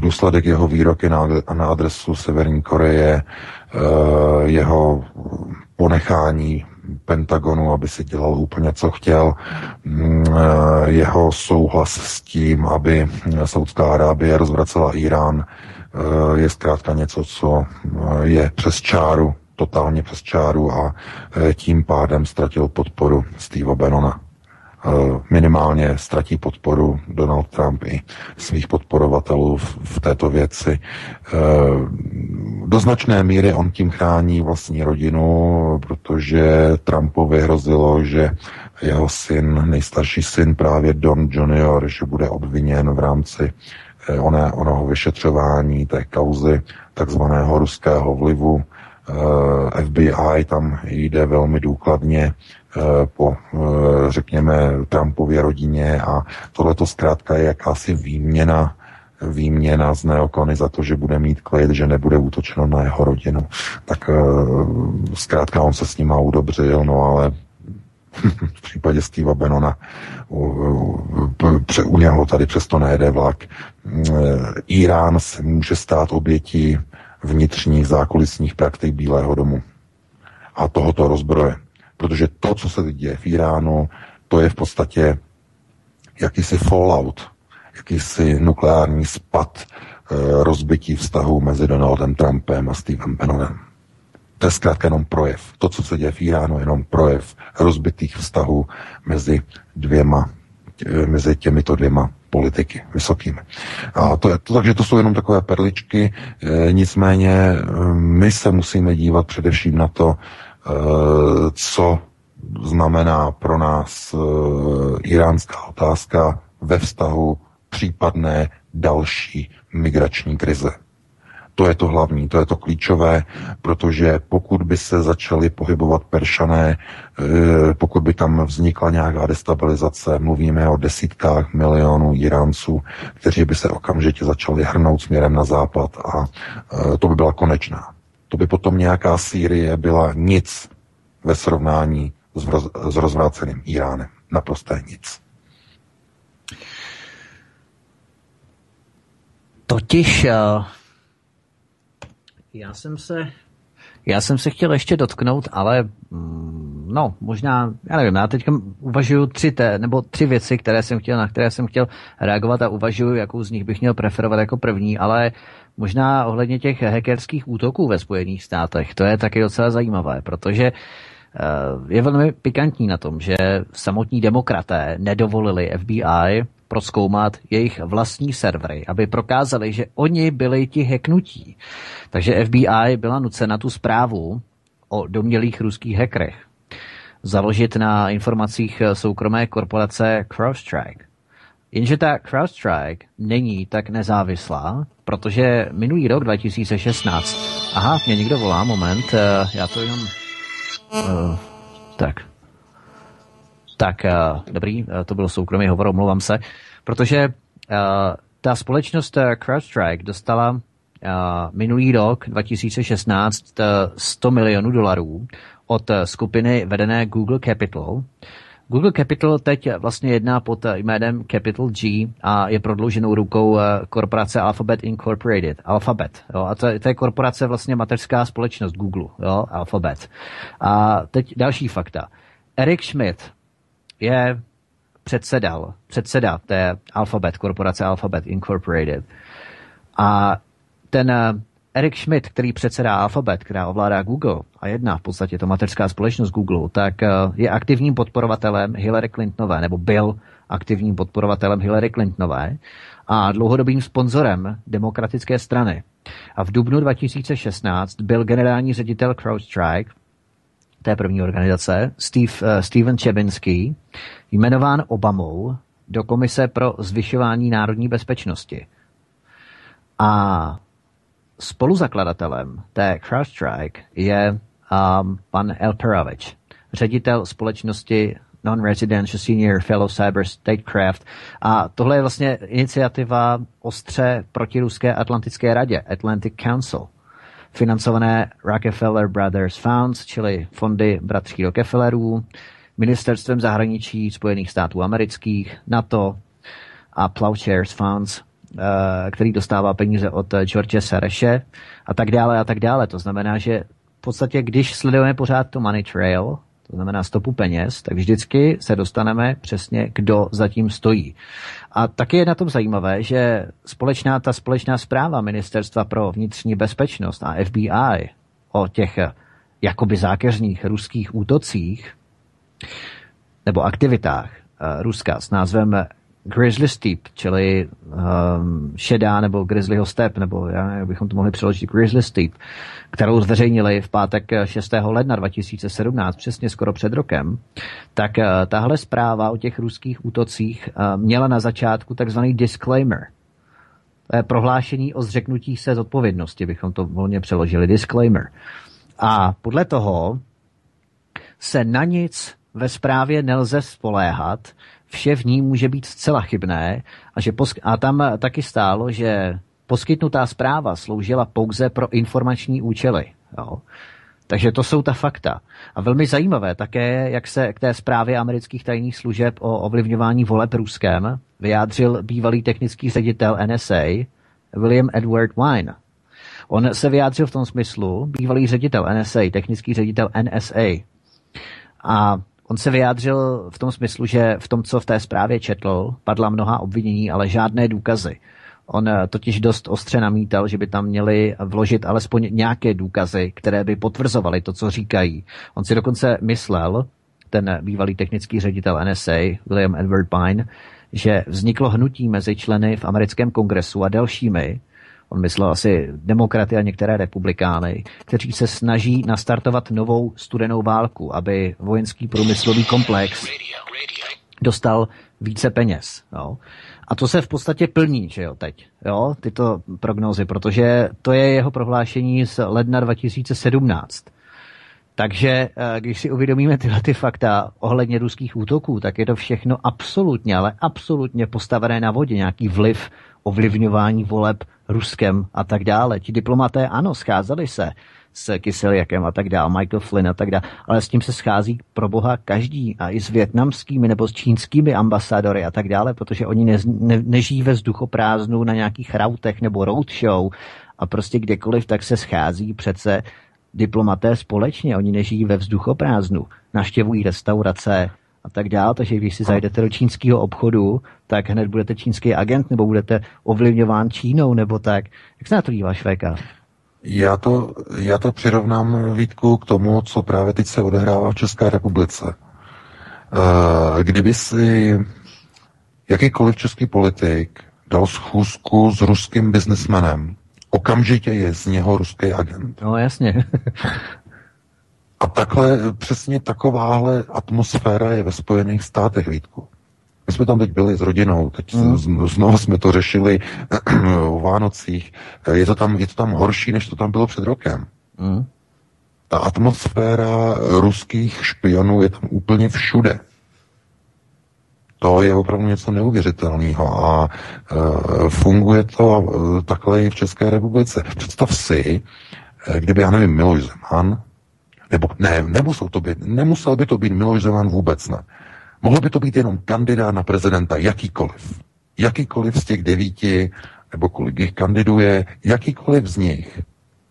Kdyby si udělal schůzku v nějaké restauraci s jakýmkoliv ruským podnikatelem, v tom okamžiku by byl označen za ruského kandidáta na prezidenta. Okamžitě by ho média, česká média zničila, onálepkovala to je, podívejte se, on měl zkusku s Rusama, on je, on je ruský kandidát. V tom okamžiku. No a tohle, to, co to je? Co to znamená? Že potom kdo teda rozhoduje o politice? No, to je potom systém takzvané mediokracie. Pokud tohle to nastává, pokud tohle to se děje, tak žijeme v mediokracii.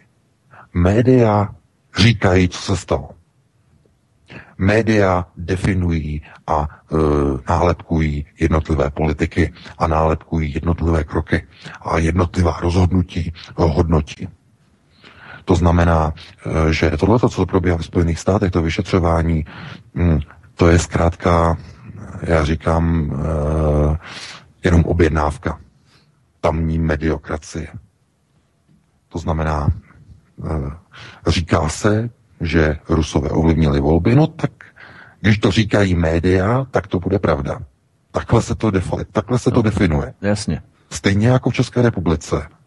Uh, české dezinformační servery se říká, uh, financují Rusové.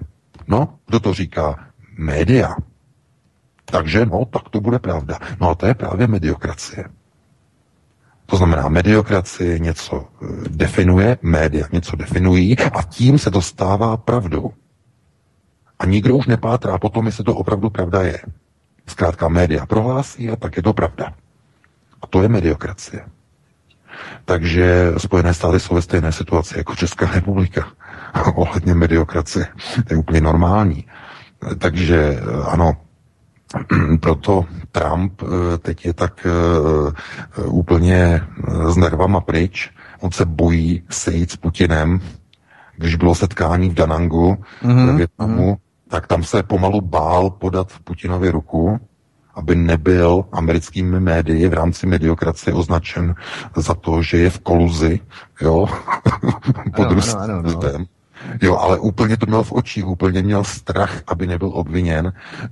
E, to je právě ten patologický vliv mainstreamových médií. To je právě ta mediokracie, která vytváří tohleto podnebí, tohleto podhoubí a e, zkrátka to nepřispívá e, vůbec ničemu dobrému. E, takže ano, vyšetřuje se, v FBI vyšetřuje, jestli něco vyšetří, já nevím. Každopádně, pokud jsme mluvili o Iránu, tak Irán něco úplně jiného. Irán je zkrátka plánem amerických eh, válečných jestřábů na rozbití Iránské republiky, Islámské republiky. To je, to je to důležité. A jestliže Donald Trump k tomu má jakoby eh, posloužit eh, jako, řekněme, garant, no tak je jasné, že někomu se to nebude líbit. A nelíbí se to Rusku, nelíbí se to lidem, kteří chtěli normalizaci vztahu s Ruskem, nelíbí se to lidem, kteří vidí eh, v Iránu protiváhu vůči saudsko-arabskému vahábismu v regionu. Protože o co se jedná? No to je systém vyvažování. Jestliže oslabíme v arabském prostoru, nebo řekněme v prostoru tady toho Blízkého východu eh, a středního východu, pokud oslabíme, řekněme, perský Irán, no tak tím automaticky posílíme Saudskou Arábii. To je naprosto jasné. A e, jaký to bude mít e, vliv, nebo komu to bude vyhovovat, no to je jasné. No tak Saudské Arábii to bude vyhovovat Spojeným státům. A jejich je střábu, pochopitelně. Už méně to bude vyhovovat Evropské unii a méně to bude vyhovovat Rusku. A méně, e, řekněme, e, iránskému lidu. To je samozřejmé. Takže zase, na jakou stranu se přidáme? Budeme podporovat rozvracení Iránu a budeme se jenom tak dívat, že zase pod, řekněme, souručenstvím z NATO pomáháme Saudské Arábii eh, k nástupu k naprosté hegemonické moci v prostoru, abychom ještě více byli islamizováni, islamizováni v Evropě vahábismem, takže jak na to zareagujeme? No, tady právě ten problém onoho spoždění, že politici v Evropě, v Evropě mají daleko více starostí sami ze sebou, e, s vlastní Evropou, e, s vlastními státy, s migrační krizi a nemají čas se dívat do Iránu, mm. nemají čas se dívat, co zase americká vojenská moc a zahraniční moc skrze Saudskou Arábii, co se chystá, připravuje skrze neziskovky, skrze univerzity v Iránu za rozvracení e, dalšího prostoru když už jeden prostor byl rozvrácený eh, před eh, několika lety v Sýrii, teď chtějí rozvrátit Irán. Koho se snaží rozvrátit příště? Koho se pokusí příště rozvrátit? Rusko? Nebo Čínu? Koho dalšího? Kdo bude další na řadě? Tyhle ty procesy jsou opravdu nebezpečné, těm je třeba se stavět na odpor a je třeba o tom hovořit. Takže já bych tímto asi ukončil druhou hodinu, Vítku, předal bych ti slovo dali bychom si přestávku. Jasně, já jenom eh, před přestávkou VK ještě bych doplnil právě ohledně té mediokracie ve Spojených státech, tak uh, tam se rozjela dost eh, podstatná iniciativa v rámci určování pravdivosti příspěvků. To jsou takové ty uh, organizace, které si vytvářejí patent na pravdu nebo určování veřejné pravdy, co je ta pravda, rozhodují o tom oni. Tak uh, o pravdivosti příspěvků třeba na sociálních sítích Facebook ve Spojených státech uh, a nejenom ve Spojených státech mají rozhodovat organizace Eh, které podepsali takzvaný Pointers International Fact-Checking Code of Principles eh, na stránkách Pointer, Pointers Institutu, eh, což volně přeložíme jako Pointerová mezinárodní sbírka zásad ověřování faktů, jo, nebo tak nějak bychom to mohli přeložit. Ten Pointers Institute je sponzorovaný Sarešovou Open Society Foundations, Bill a Melinda Gates Foundations, to znamená Gate, uh, Bill Gates a Melinda Gatesovi, uh, jejich fondy Googlem a Omidyar Network. Omidyar Network zakladatele eBay, Pierre Omidyara. Jo, takže, takže v podstatě takovýmto způsobem oni si budou patentovat i nárok na pravdu, určovat, co je ta pravda a oni jako média budou rozhodovat o tom, co je pravdivé a co pravdivé není. To je samozřejmě alternativní, to je lež, to je hoax, to je fake news. Hmm. Takže to bych jenom, to bych jenom dal. VK, máš k tomu ještě něco, nebo budem? Uh, uh, ne, ne, ne, nemám. Je to přesně tak, protože oni zkrátka se snaží definovat ten svůj rámec uh, toho, co oni jakoby deklarují, že je pravda. To znamená odkazy na agentury Velké trojky, AP, AFP, Reuters. Jasně. Na tady ty tři odkazy, případně na, já nevím, na některé lokální němec, německé, některé francouzské a další, ale tohle je to hlavní a kdokoliv se neodkáže na tyto zdroje nebo řekněme nedeklaruje, že informace pochází z těchto tří zdrojů, které patří o něm čtyřem rodinám, nebo no, čtyři rodiny se e, podílejí na, provozu těchto tří e, hmm. Agentur největších tiskových, eh, tak eh, zkrátka to není pravda a takové informace oni chtějí blokovat i vlastně na Google, protože Eric Schmidt právě eh, říkal, že vlastně oni chtějí vlastně jako blokovat fake news na vyhledávači, teď kdo to bude rozhodovat a tak dále a tak dále. Takže zkrátka ta cenzura posiluje i v rámci toho internetu. Vždycky nějakým způsobem eh, se tomu dá bránit.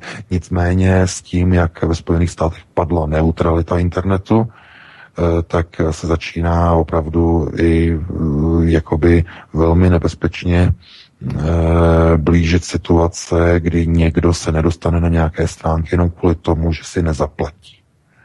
Nezaplatí datovému providerovi za rychlejší přenos a v případě špičky, například ve špičce, Uh, budete čekat na načtení stránky třeba 20 sekund, než se vám načte, protože zkrátka uh, provider uh, nezaplatil, nezaplatil za za prémiový nebo za preferenční datový přenos. A když budete vy chtít teda mít rychlejší načtení, tak budete muset zaplatit za něj. Jo, takže no, to, tohleto hmm. jako síťová neutralita je velký problém. Ano, ano, ano. ano. V státech byla zrušená a e, zatím teda v Evropské unii je garantována, ale tohle to jsou všechno nepěkné procesy, které zkrátka směřují e, ke, ke, ke sešněrování a ke cenzurování a k nedostupnosti informací a svobodných informací na internetu. Mimochodem, jak jsem ještě, já si uvědomuji, že přetahujeme, jo, ale jak jsem ještě zmínil právě ty různé Serešovy fondy, Serešovy fondy, které uh, sponzorují v podstatě Alphabet Incorporated, Eric Schmidt, uh, Capital G a ty uh, v podstatě společnosti, které provozují Google, tak uh, Google je vážně spjatý právě s těmito skřídlem této americké frakce. A například Tatiana Lemon Janečková, nebo bývalá Janečková, ten se jmenuje Tatiana Lemon, Táňa Lemon, tak eh, to je ředitelka české a slovenské pobočky Google. Uh, jo, Google, v podstatě české a slovenské pobočky. A tatáž Tatiana Lemon sedí ve správní radě pražské pobočky Aspen Institutu, což je think tank amerických neokonů se sídlem v Aspenu v Kolorádu. Jsme to tady probídali nesčetněkrát. A Google, když si uvědomíme, že je partnerem Starešovy mezinárodní nadace Open Society Foundations, nadační matky České nadace Open Society Fund Praha, to mají i dokonce na stránce uvedené. A poslední informace, Google spouští aplikaci pro uprchlíky, dva roky už běží, uh, Crisis Info Hub, s Mezinárodním záchranným výborem a společností Mercy Corps. Eh, zatím je podle mých informací ta aplikace v arabštině, v angličtině a je dělána tak, aby nejméně zatěžovala baterie mobilů a Google se tak rozhodl v podstatě migranty de facto navádět k cestě do Evropy. Poskytuje jim informace o trasách, registračních nějakých centrech, eh, legislativě v daných zemích, možnostech ubytování, nouzových telefonních číslech, já nevím, cenách jízdenek, eh, místní měně, lékařské péči a tak dále a tak dále. Tak tady si můžeme v podstatě zakotvit, jaké bezpečnostní riziko a co vlastně Google provádí jako takový. VK poslední slovo, promiň.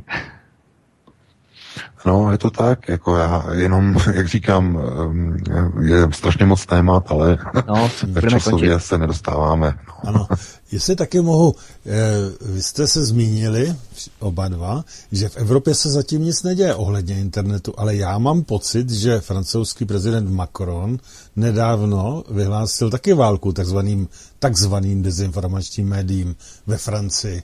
Není lež pravda? Hm, tak to mě uniklo teda. No? No, ano, on vyhlásil něco, ale e, to jsou různé, řekněme, ad hoc akce, ale v Evropě e, Evropská, e, Evropský parlament odsouhlasil a schválil mm-hmm. e, síťovou neutralitu, takže ta je přímo zákonem zakotvena e, v Evropské unii. Zatím teda ve Spojených státech padla před Vánoci, teď to vím, před no. několika dny, byla, byla zrušena Eh, telekomunikačním federálním úřadem a eh, no, uvidíme, jak, jakým způsobem ten proces, eh, jestli se skopíruje i do Evropy. No, bohužel. Dobře. Hmm. Tak jo, dáme tak pár písniček, nějaký dvě nebo tři, nějakých sedm až deset minut předtím, než budete moc, vážení posluchači a diváci, volat k nám do studia. Opravdu eh, je to do plzeňského studia tentokrát 608 12 14 19. Takže si připravte telefony a jakmile skončí písničky, tak můžete spustit. Studio Plzeň. Zavolejte k nám na telefonní číslo 608 12 14 19. Nebo nám zavolejte na Skype svcs vysílání.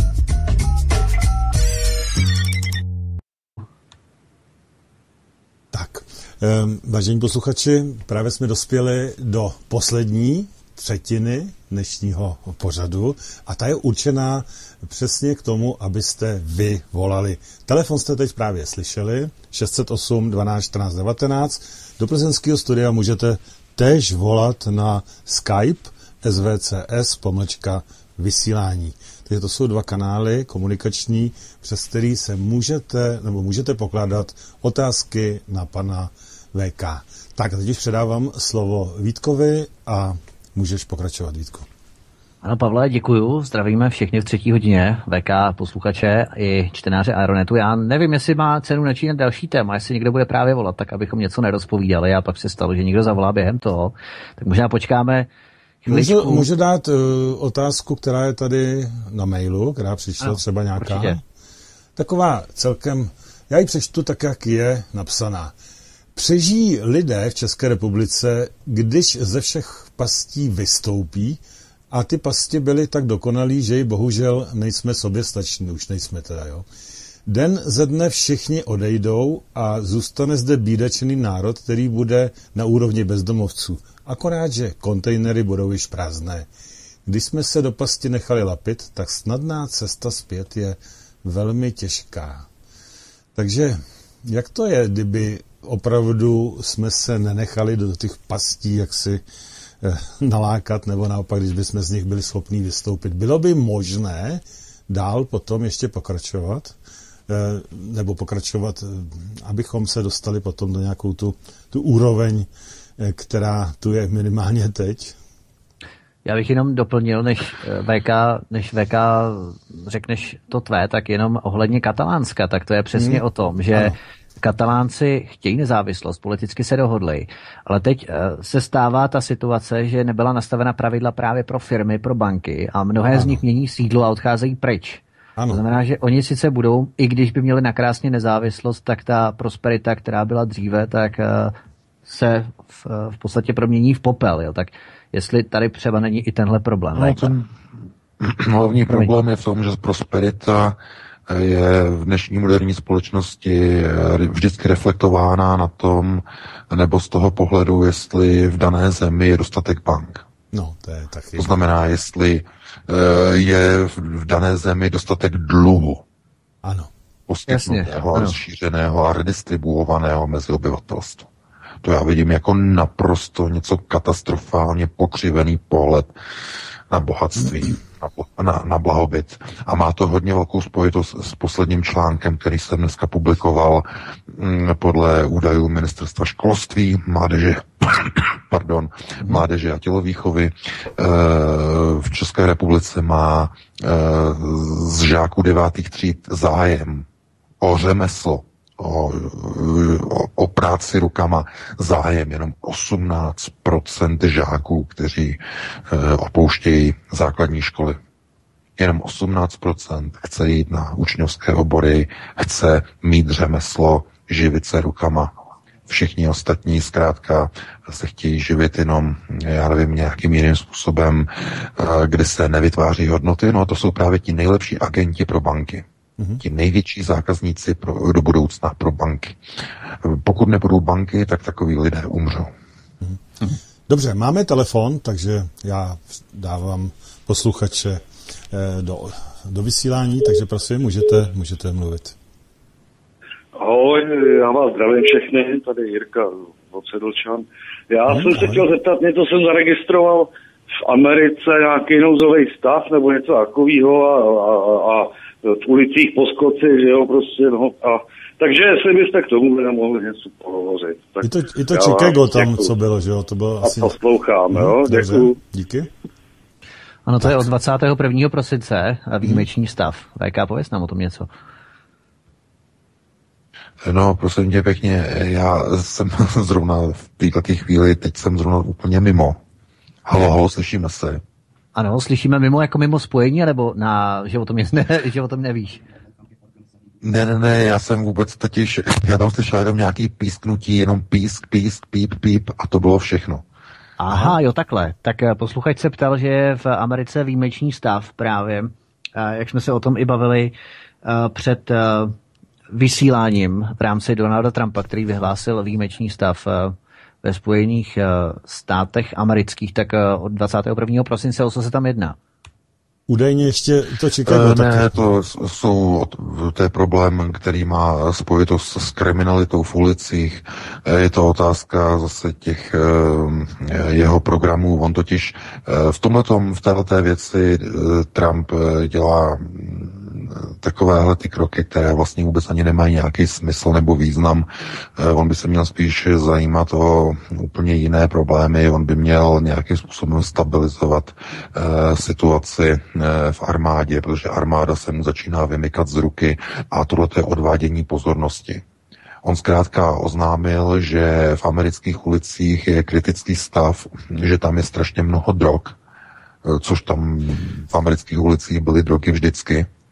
A on označil situaci za natolik kritickou, že kvůli tomu třeba e, přijímat e, speciální prezidentská opatření a různé výjimečné stavy a tak dále a tak dále. E, tohle je pouze mediální fazóna. E, mimochodem je to jedna i z věcí, která jde na ruku jeho zeťákovi Jarodu Kašnerovi, protože on teď koupil bezpečnostní firmu, eh, teď v listopadu, eh, která má vlastně kontrakty na americké ministerstvo bezpečnosti, hmm. Department of Home Security, hmm. ministerstvo vnitřní bezpečnosti. Je to firma, která má kontrakt s DHS, takže to je v podstatě jakoby malá domů ze strany Donalda Trumpa. Mhm. A VK, já myslím, že tam jde... Je to firma, která se zabývá dodávkami obrněných vozidel, dodávkami e, speciálních zbraní, e, laserových zbraní, akustických zbraní, mikrovlnných zbraní a tak dále a tak dále. E, takže a to, všechno, všechno to prodávají policajtům. Mimochodem, mhm. armáda už to nechce nakupovat, takže to prodávají policajtům. Ve Spojených státech dochází k mohutné militarizaci policejních složek. To by bylo na jinou diskuzi, to je taky zajímavé zajímavé téma, ehm, kdy mm, armáda v podstatě už eh, neplní ty odběrové kvóty, které by měla, takže teď momentálně se snaží američtí zbrojaři svoji produkci eh, prodávat americkým policejním sborům. Mm-hmm. To je úplně něco šíleného a Trump to podporuje, ale to bylo na jinou diskuzi. Takže tohle to zkrátka vyhlašování různých stavů eh, vždycky nahrává různým eh, kontraktům a obchodníkům s kontraktama, kteří hm, z toho mají potom pěkný vývar. Ano, já myslím, VK, jenom ve zkratce máme telefon, vím, omlouvám se, ale tady se jednalo o trošku něco jiného, to jsme probírali právě v souvislosti i s otaním těch materiálů u Johna Fitzgeralda Kennedyho, ale tady se jedná o 21. prosinec, kdy prezident Trump vydal vládní nařízení, to Executive Order, kterým vyhlásil výjimečný stav a to vládní nařízení zmrazilo majetek osob obviněných z porušování lidských práv a korupce a míří speciálně na ty osoby, které jsou současnými nebo minulými nebo ano, minulými bývalými vládními úředníky nebo osobami, které jednají za toho jakoby úředníka nebo jeho jménem a on v podstatě požene patrně ke zodpovědnosti Clintonovu a Obamovu administrativu. Ten výjimečný stav, protože ten výjimečný stav dovoluje, jo, jo, protože ten výjimečný stav dovoluje Trumpovi zabavit majetek a použít armádu, masivní zatýkání a vynášet rozsudky prostřednictvím uh, jakoby vojenských tribunálů. Tak o tohle možná tomu no, jasně, šlo. Jasně, ale ne, to ne, to, to, to nepožene, on nemůže, protože uh, on, uh, on by přišel o funkci prezidenta. Hmm. On nemůže, protože jo. on udělal, on uzavřel dohodu s Clintonovou, on uzavřel dohodu uh, s trilaterální komisí, on teď zobe jim z ruky, Trump už neudělá vůbec nic. Hmm. To no, jako ti garantuju, tam, tam ne, tam je, tam je hotovo, tam je vymalováno. No v podstatě jde i o to, že FBI... Po 22. Eh, prosinci je ve Spojených státech vymalováno, tam už se nic nepohne. Takže eh, já jako kvůli tomu i Steve Bannon v podstatě zlomil hůl nad Donaldem Trumpem z tohoto důvodu, že on v podstatě teď garantuje Clintonové beztrestnost.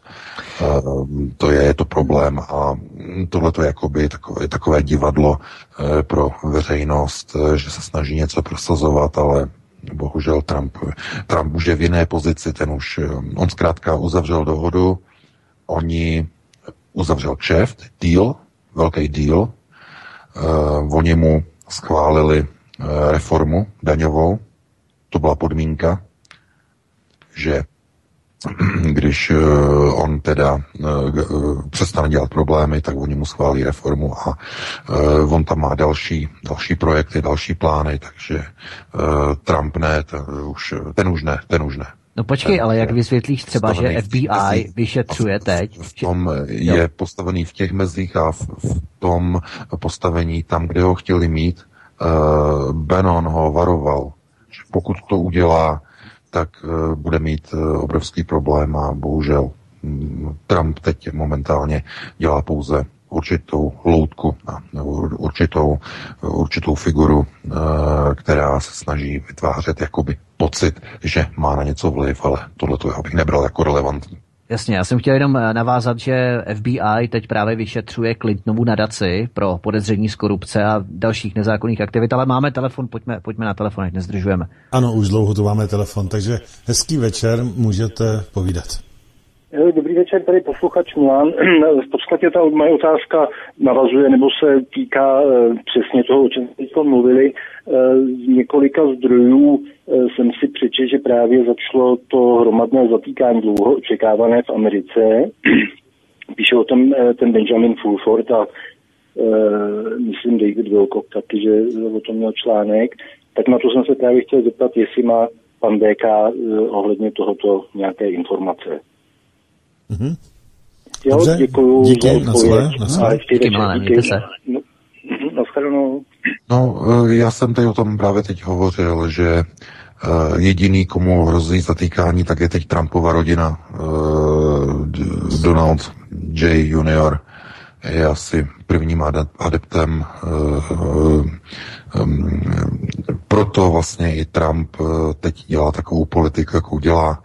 Eh, proto se snaží eh, jít na ruku americkým válečným jestřábům a proto se rozkmotřil a proto se rozešeli se Stevem Bannonem. Eh, to zatýkání se bude týkat, nebo to nějaké zatýkání, to jsou předvolávání, jsou to výslechy, pan Benjamin Fulford trošku taky přehání, hmm. já ho nesleduji, protože jeho informace jsou velmi někdy trošku přitažené za vlasy. Eh, tam nejde o žádné zatýkání, tam jde o předvolávání a podávání vysvětlení a takzvaná kongresová slyšení, mm-hmm. která se chystají, která jsou teprve připravována k jednotlivým kauzám. Eh, takže eh, jestli tam budou někde nějaká zatčení, jestli tam budou někde nějaká obvinění, to je ještě velkou otázkou. Nicméně Donald Trump uzavřel ty dohody, které uzavřel a on nebude e, nikoho stíhat a nikoho zavírat, protože on sám má e, máslo na hlavě, respektive jeho rodina, e, jeho nejbližší. E, a ta kniha Michaela Wolfa, e, to myslím asi e, velmi rozmázne, takže já bych se na to spíš díval jako z pozice e, odvádění pozornosti od vlastního stolu. Mm-hmm. Jo, to znamená, uděláme nějaké prohlášení, podepíšeme eh, nějaké rozhodnutí a tím odvedeme pozornost od vlastního rodinného stolu, eh, kde nám eh, hrozí nějaké problémy v souvislosti v jiné kauze.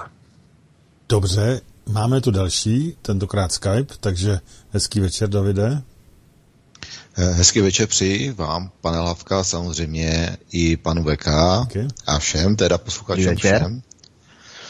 Eh, mám, pane Veka, na vás takový dotaz. Teď se vlastně sešel Macron s Erganem v Turecku a projednávali tam prý zbraní a nějaké ohledně EU, ale tomu moc nevěřím.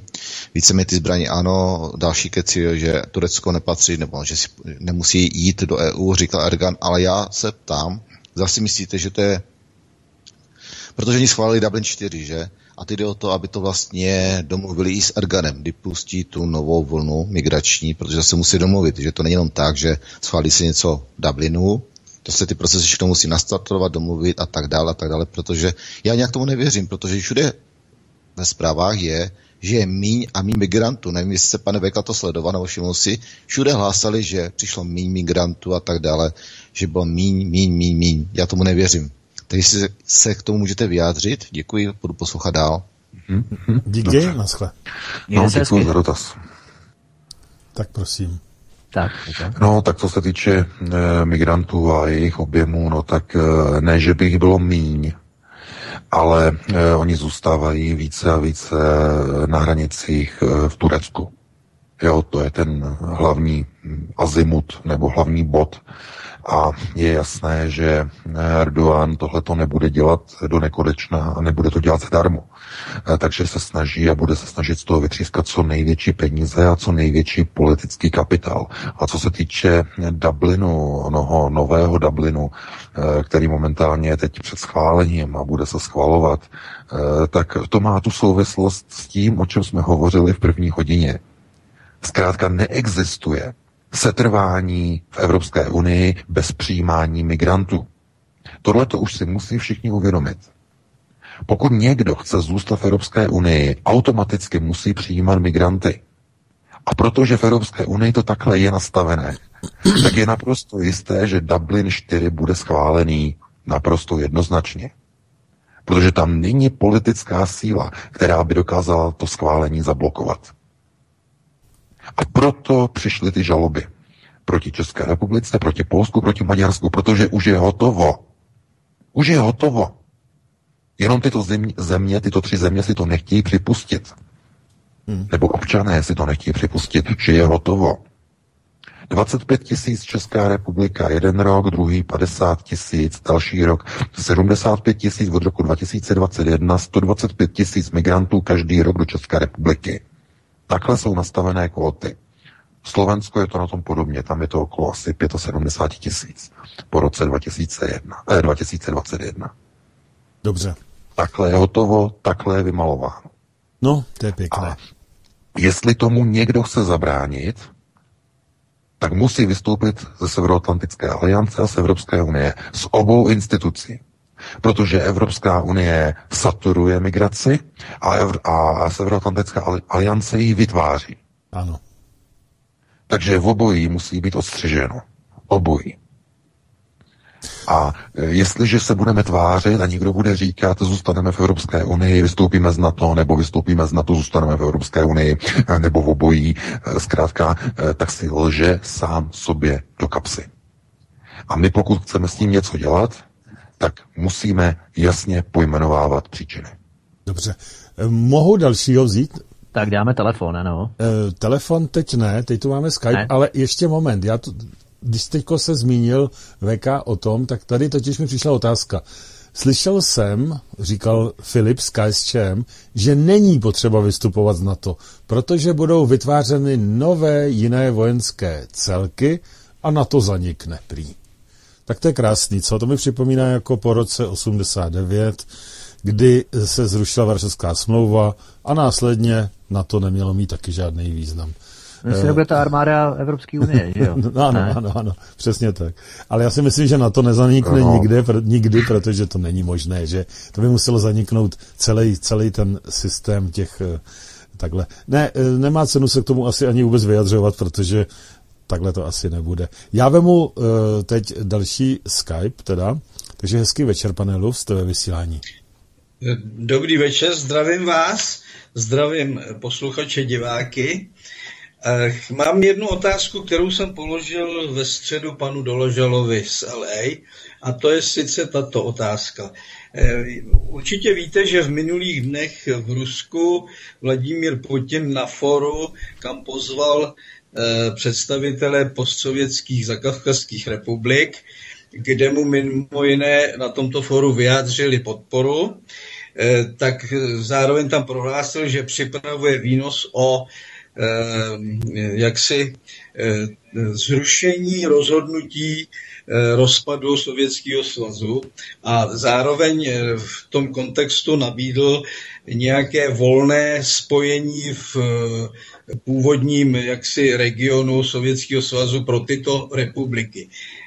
Mohli byste k tomu dát nějaký komentář? Děkuju a budu poslouchat. Naschledanou, pane Luft. Mějte se hezky. Mm-hmm. No, Eh, no tak eh, je to eh, návrat zpátky k jakému si, řekněme, volnému společenství nezávislých států, Eh, což byla nástupnická struktura po rozpadlém Sovětském svazu. Eh, Vladimir Putin se snaží eh, bývalé zakavkazské republiky a, nebo té, ty bývalé sovětské svazové republiky dát znovu dohromady v rámci nějakého volného svazku, volného souručenství, kde jakousi předpodobou nebo určitým, nebo spíš jde o proces jakéhosi vzývání e, obrazu Sovětského svazu, který rezonuje v mnoha zemích e, bývalých zakavkazských republik e, Sovětského svazu, protože pořád to má velký náboj. Takže já si myslím, že to je spíš taková marketingová vložka, která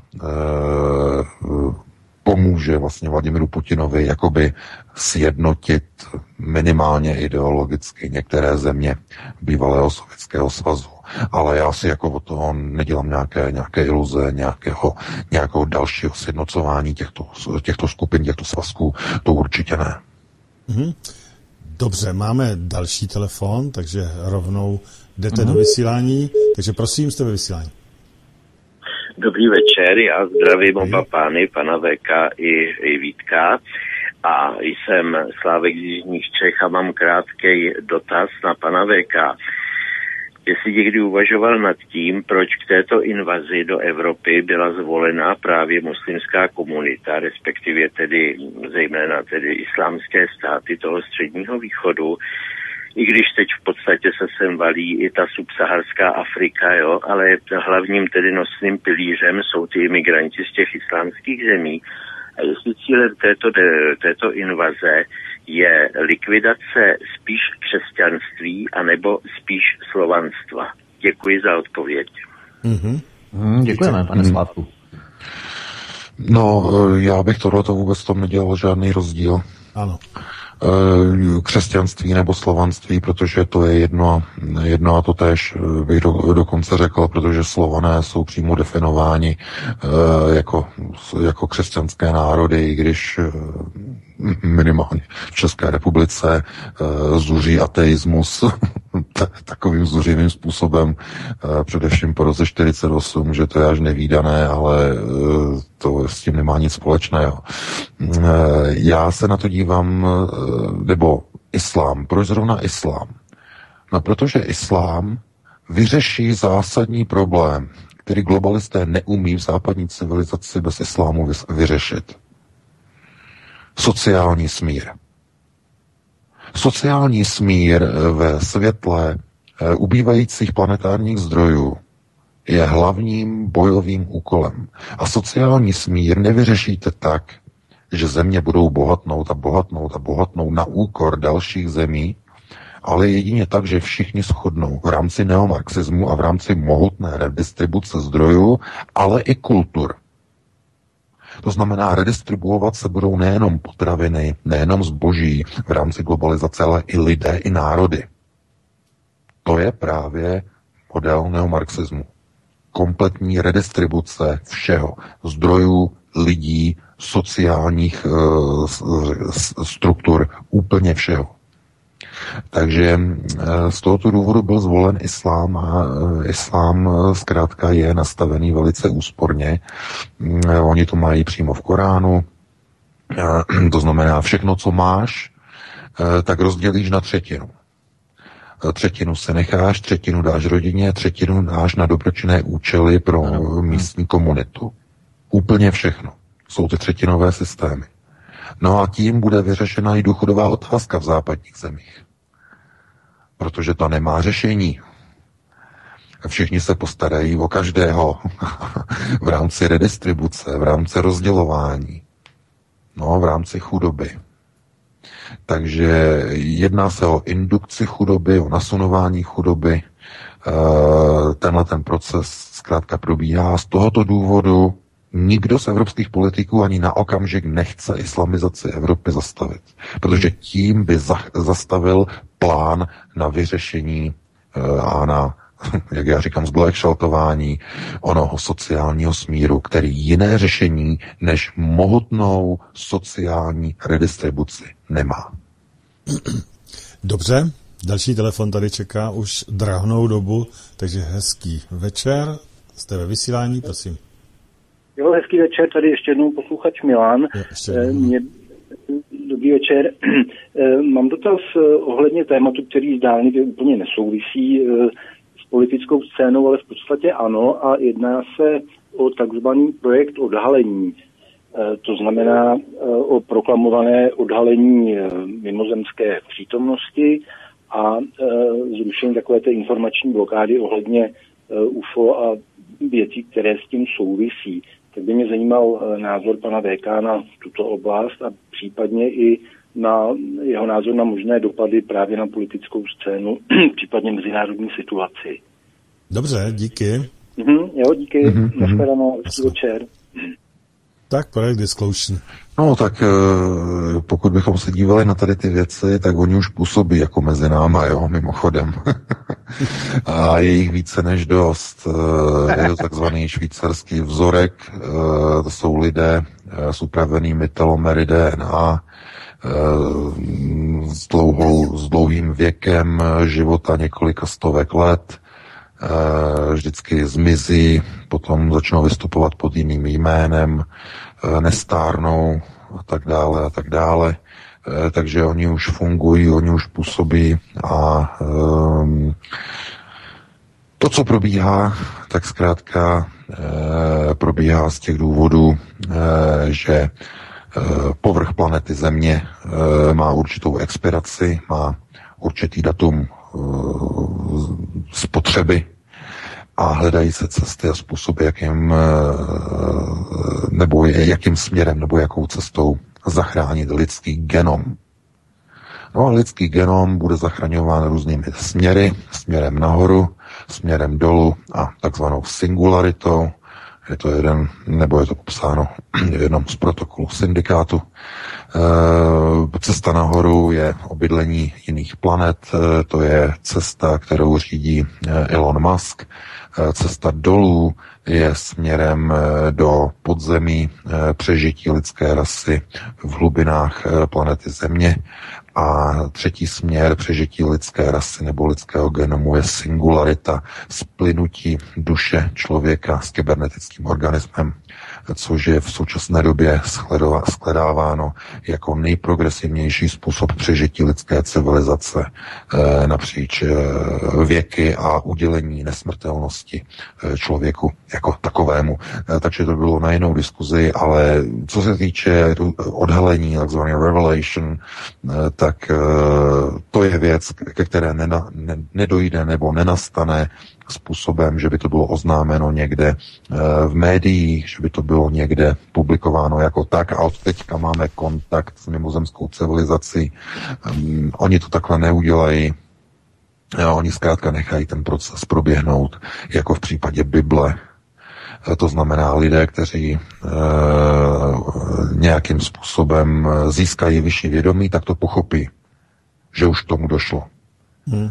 To jsou ti, kteří takzvaně prozří. A zbytek lidí, kteří neprozří, tak těm to bude jedno.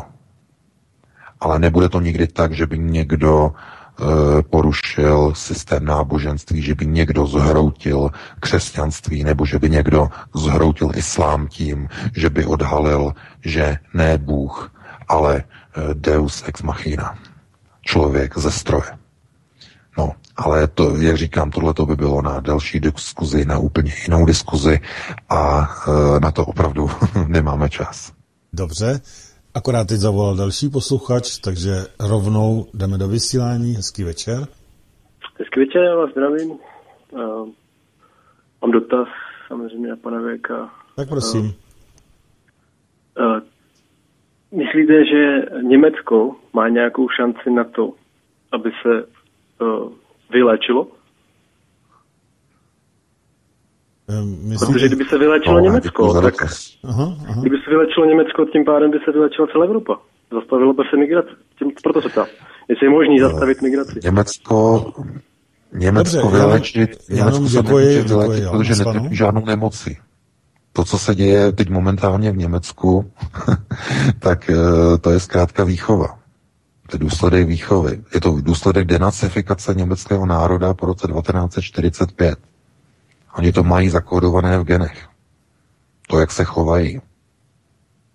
Jo, to je, to není nějaká nemoc. To je zkrátka součást plánu vítězných mocností na likvidaci německého národa. Identity nebo ukotvení německého národa. Všechno, co probíhalo po roce 45, bylo, eh, nebo cílem bylo úplně zničit eh, sebevědomí německého národa. Aby už nikdy nemohlo povstat, nebo eh, řekněme, zvednout se ke svému vlastnímu národnímu uvědomění. Německu bylo dovoleno povstat ekonomicky, ale nikoliv národně, nikoliv vlastenecky. To už mu nebude nikdy, nikdy dovoleno. Maršal, Maršalův plán, ano? Myslíme, myslíte ty Maršalův plán? Třeba? Nejenom Marshallův plán, eh, vše, vše, celý ten systém, který tady v Německu probíhal od roku 1945, denacifikace, eh, likvidace, eh, řekněme, společenského ukotvení, vyhazování lidí ze škol, celých vyhazování řídících struktur, všichni, kteří se podíleli na vzdělávání, tak všichni byli odstraněni z německého veřejného života, byli tam dosazeni noví lidé, eh, kteří učili novou generaci eh, v rámci denacifikace. Tady probíhaly procesy neuvěřitelného charakteru. Eh, byly tady páleny knihy, byly ničeny sochy, všechno, co připomínalo období před rokem 45, tady vůbec nenajdete, všechno je zničeno, všechno je odstraněno, takže ten proces denacifikace byl mohutný, byl naprosto klíčový a Německo už hmm Německý národ už se nedokáže nebo nemůže být zachráněn, protože už je přeprogramován. Hmm, tak to nás možná čeká také. A je tu další telefon. Takže tentokrát Jarda. Jardo, ahoj a si ve vysílání. Zdravím vás všechny a nemůžu s panem BK souhlasit. Ať chce nebo nechce, protože ano, ten pocit viny, který byl v Němcích od konce války Američany e, prostě infikován poměrně intenzivně, cílevědomě a s, e, s dobrým efektem, už dneska ztrácí svůj efekt. Protože ta čtvrtá generace, která se od války narodila, už se necítí být vina za to, co se dělo za války za Hitlera a nechce nes už žádný pocit viny. Já nevím, jestli jste se s ním nesetkal. A vy jste neviděl, jestli... já se vás jenom zeptám, prosím vás, vy jste neviděl výsledek voleb, parlamentních voleb tady v Německu, jak dopadly? No, no a vidíte, jak dopadly. A vidíte, jak dopadly. Ano, je, je, to, je, to, je to stejný jako u nás. Devět stran ve, ve sněmovně eh, přece dávno a dávno nebylo. Problém, je to přesně, je to, přesně to samý. Ano, oni se teďka, teďka se, teďka se teprve hled, Ten problém je v tom, že tady se nedokážou dvě politické strany dohodnout na migraci. Ten je problém, protože Ale... Angela Merkel chce přijímat migranty bez naprostého omezení, zatímco eh, Martin Schulz chce speciální kvóty a chce speciální omezení. Stejně jako Horst Seehofer také chtěl uh, omezení a speciální kvóty. Takže to je Dobře, pouze, tak, tak si položme uh, otázku, ale... Žár. Oni jsou, Ale oni položme jsou... si tady otázku, komu slouží Angela. On tě neslyší. Položme si tu otázku, komu tady, slouží Angela. Já tady nevidím uh, vůbec jako nějaký uh, posun k tomu, že by Němci dostávali se k nějakému uvědomění, snad s výjimkou německé AFD, uh, která združuje uh, v podstatě tu samou skupinu lidí, která dříve se definovala na straně o něch, řekněme, tehdy se ještě říkalo ultra nebo ultranacistických skupin, které byly naprosto nevolitelné, ale to důležité, když se podíváte na volby, které tady probíhají, ať jsou to zemské nebo jsou to státní, eh, tak zkrátka eh, lidé neustále volí CDU, volí CSU, volí SPD. Pořád, pořád. Hmm. Pořád. Ale proč, proč se na to díváte prismatem voleb a, a politických stran? Přestaňte se Jado, dívat na Jado, on tě neslyší normálně eh, lišíme. No, tak, tak si nohou, já Víc procent tady, někdo dostane méně procent tamhle, ale eh, Německo zkrátka by muselo začít eh, jít úplně jinou cestou, než jakou jde. To znamená způsob, že na prvním místě bude třeba CDU, ale na druhém místě by třeba skončila AFD. No, po, povedlo se to třeba ve východním Německu ve východním Německu eh, v mnoha regionech EFD byla na druhém místě, ale zkrátka eh, vzhledem k, počet, eh, k počtu k obyvatelstvu západní Německo zvítězilo, to je, to je zkrátka cesta ode zdi ke zdi. Takže aby byla nějaká změna, tak především Němci by museli začít umět pojmenovat problém současné krize. A nikdo tady v Německu nekritizuje migraci. Oni kritizují pouze tu skutečnost, že migrace do Evropy není zvládnutá, že Němci se musí postarat o všechny migranty. Já vám chci jenom říct jednu zásadní věc. Němcům nevadí migranti. Těm vadí, že ostatní země Evropské unie nejsou ochotny se spolu podílet o péči na migranty. To snad ne. Takhle uvažují Němci. To jim vadí. Chápete? Hmm. Tohle je ten problém. Hmm. Tohle je uvažování Němců a proto já nevidím pro Němce světlo na konci tunelu, když mají takového uvažování. Oni říkají, však mluvíme o tom v práci neustále, Oni říkají, jak je možné, že vy, jako ve vztahu jako na Českou republiku, že vy nepřijímáte migranty a my se musíme starat o všechny. A já jim to se snažím vysvětlit, že my... Oni je chtějí, že, tak ať se oni postarají. A Oni to nepochopí, proč z jakého důvodu. Jsou to chudáci, jim musíte pomoct. Hmm. Takže Němci mají tohleto myšlenkové nastavení přesně takhle zakódované. Migrantům je třeba pomoct. A musíme jim pomoct všichni, všichni v Evropě. Úplně kompletně všichni v Evropě. A ten spor, který je mezi CDU, CSU a SPD, eh, ten spočívá v tom, že zatímco Angela Merkel chce otevřené hranice bez jakýchkoliv kvót, úplně bez jakýchkoliv kvót, myslím eh, v celé Evropě, nejenom v Německu, tak Horst Seehofer z CSU říkal, že chce zastropovat eh, migranty pro Německo, ale už ne pro Evropskou unii. Hmm. Pouze pro Německo zastropovat. Hmm. Takže oni mezi sebou se vůbec ničem neliší. Oni se liší jenom v drobných kosmetických číslech migrantů. To je ten problém. To je ten zásadní klíčový problém. A e, jestli tohleto já považuji za nějaké uvědomění si nebo e, nějakou změnu v Německu, že by e, začali jít, jak se říká, do sebe, vůbec ne. Vůbec ne. Tohle to není uvědomění si situace. Němci jsou úplně ztracený národ. Úplně ztracený. A e, zisk AFD je sympatický, ten je příjemný, ale podívejte se, jaký oni tam mají vevnitř v té straně lidi. Tam došlo k převratu při volbách. E, musela odejít šéfka, e, protože tam byly problémy. E, ta strana je stejně infikovaná, jako jsou infikované jiné strany různými aparátčiky a různými zvláštními lidmi a různými globalisty a tak dále a tak dále. Takže já říkám, Německo, eh, jako jestli půjde někdy do sebe, tak musí vyrůst nejprve nová generace. Ta generace, která volí CDU, CSU a SPD, to rozhodně nebude. Mm-hmm. Jo, takže takhle, abychom, abychom si to nastavili, jaká je bohužel situace. Dobře, další, další a další telefony, takže teď je tady Jana. Ahoj, Jano. Ahoj, Pavle, zdravím, zdravím všechny. Eh, já souhlasím s tím, že mm, by se mělo víc eh, vlastně lidem říct, co na to v podstatě dělá, aby ho eh, přestali tak mnozí oceňovat a vyzvěhovat, taky je to skvělý, že jsme pod jeho ochranou.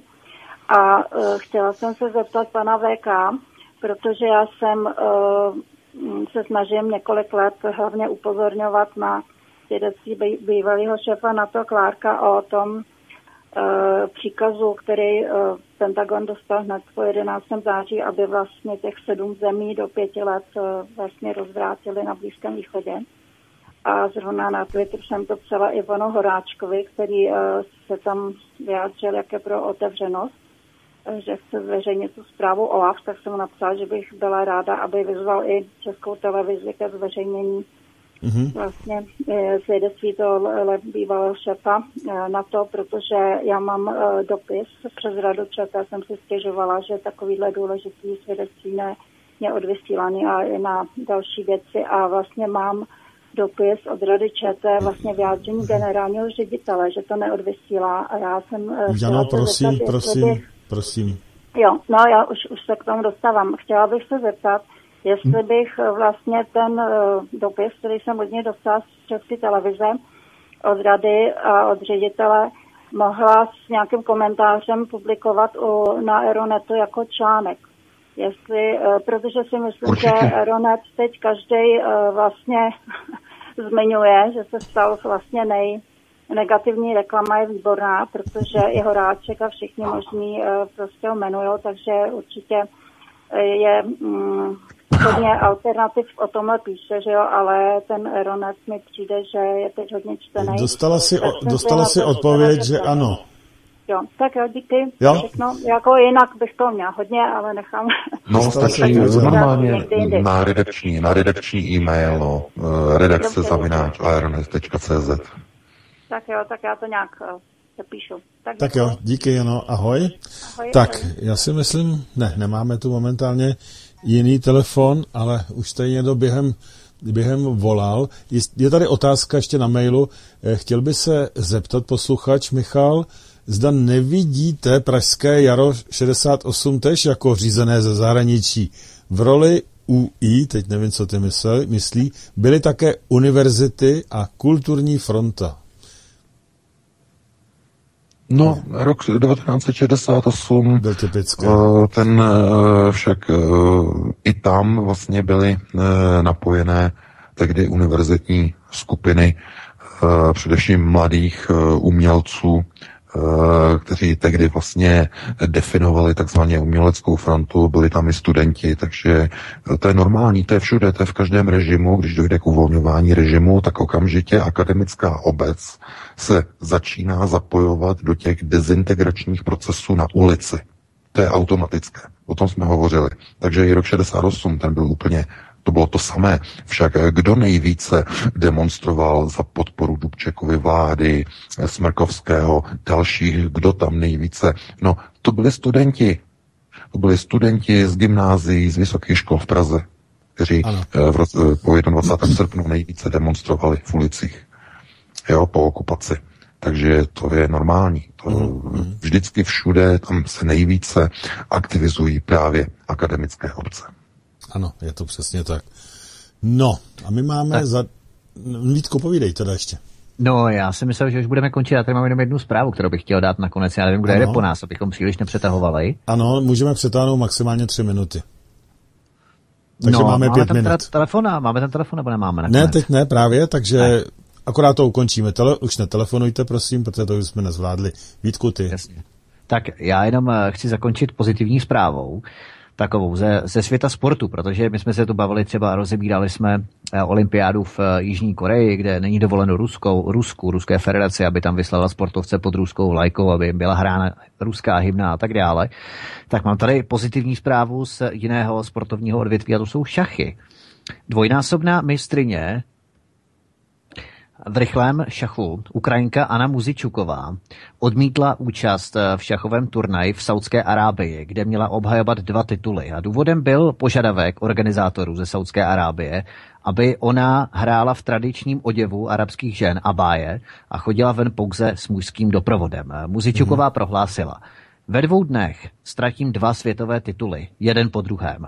To protože jsem se rozhodla nejet do Saudské Arábie, ani skákat podle čích si pravidel, neoblékat si abáju, nechodit ven pouze s doprovodem a nepovažovat samu sebe za druhořadého člověka. Přesně před rokem jsem vyhrála tyto dva tituly a byla jsem nejšťastnějším člověkem v šachovém světě, ale nyní se cítím mizerně. Jsem odhodlaná stát za svými principy a vynechat turnaj, kde jsem mohla v pěti dnech vydělat více peněz než v dalších 12 turnajích dohromady. Ale uh, to, je, to jsou krásná slova, ale odmítnutí Muzičukové není jediným skandálem, který ten turnaj šachový v Saudské Arábii provází, protože Izraelská šachová federace oznámila, že bude požadovat finanční odškodnění za to, že Saudská Arábie odmítla udělit sedmi izraelským šachistům víza. A poslední věc, třetí nejlepší americký šachista Hikaru Nakamaru prohlásil, že pořádat šachový turnaj v zemi, která nedodržuje základní lidská práva, je strašné. Tak tady vidíme skutečně čisté, neskažené sportovce, kteří se zdají obrovských zisků z výhry, než aby sklonili hlavu před diktátem muslimů.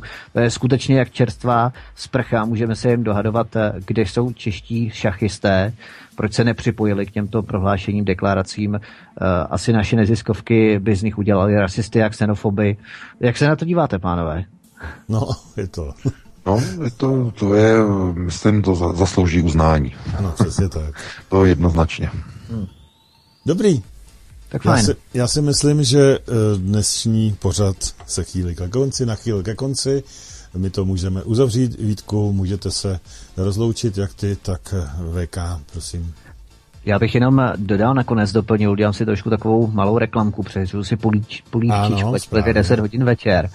A chtěl jsem jenom pozvat eh, posluchače na pondělí o 19 hodin, protože se nám podařilo sehnat eh, přes Honzu Dlouhého Lindu Krejčíkovou. A Linda je v, ve Španělsku, v Katalánsku a dokonce Aha. naštěvovala i četné demonstrace právě ohledně referenda týkající se nezávislosti katalánské 1. října a účastnil jsem mnoha demonstracích, eh, brutálních zásahů a tak dále, které tam proběhly, takže to bude opravdu strhující výpověď. A velmi zajímavě hovoří, má neskutečný přehled o politice v Barceloně přímo, kde pracuje čtyři roky.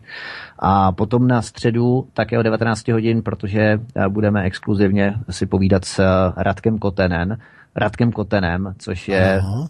kontroverzní osobnost podle mainstreamových měřítek médií. Samozřejmě je to fantastický člověk, předseda bezpečnostního sněmovního výboru za stranu SPD, takže a chceme tak pozvat na naše pořady i tohohle typu, ale já se samozřejmě se všemi loučím.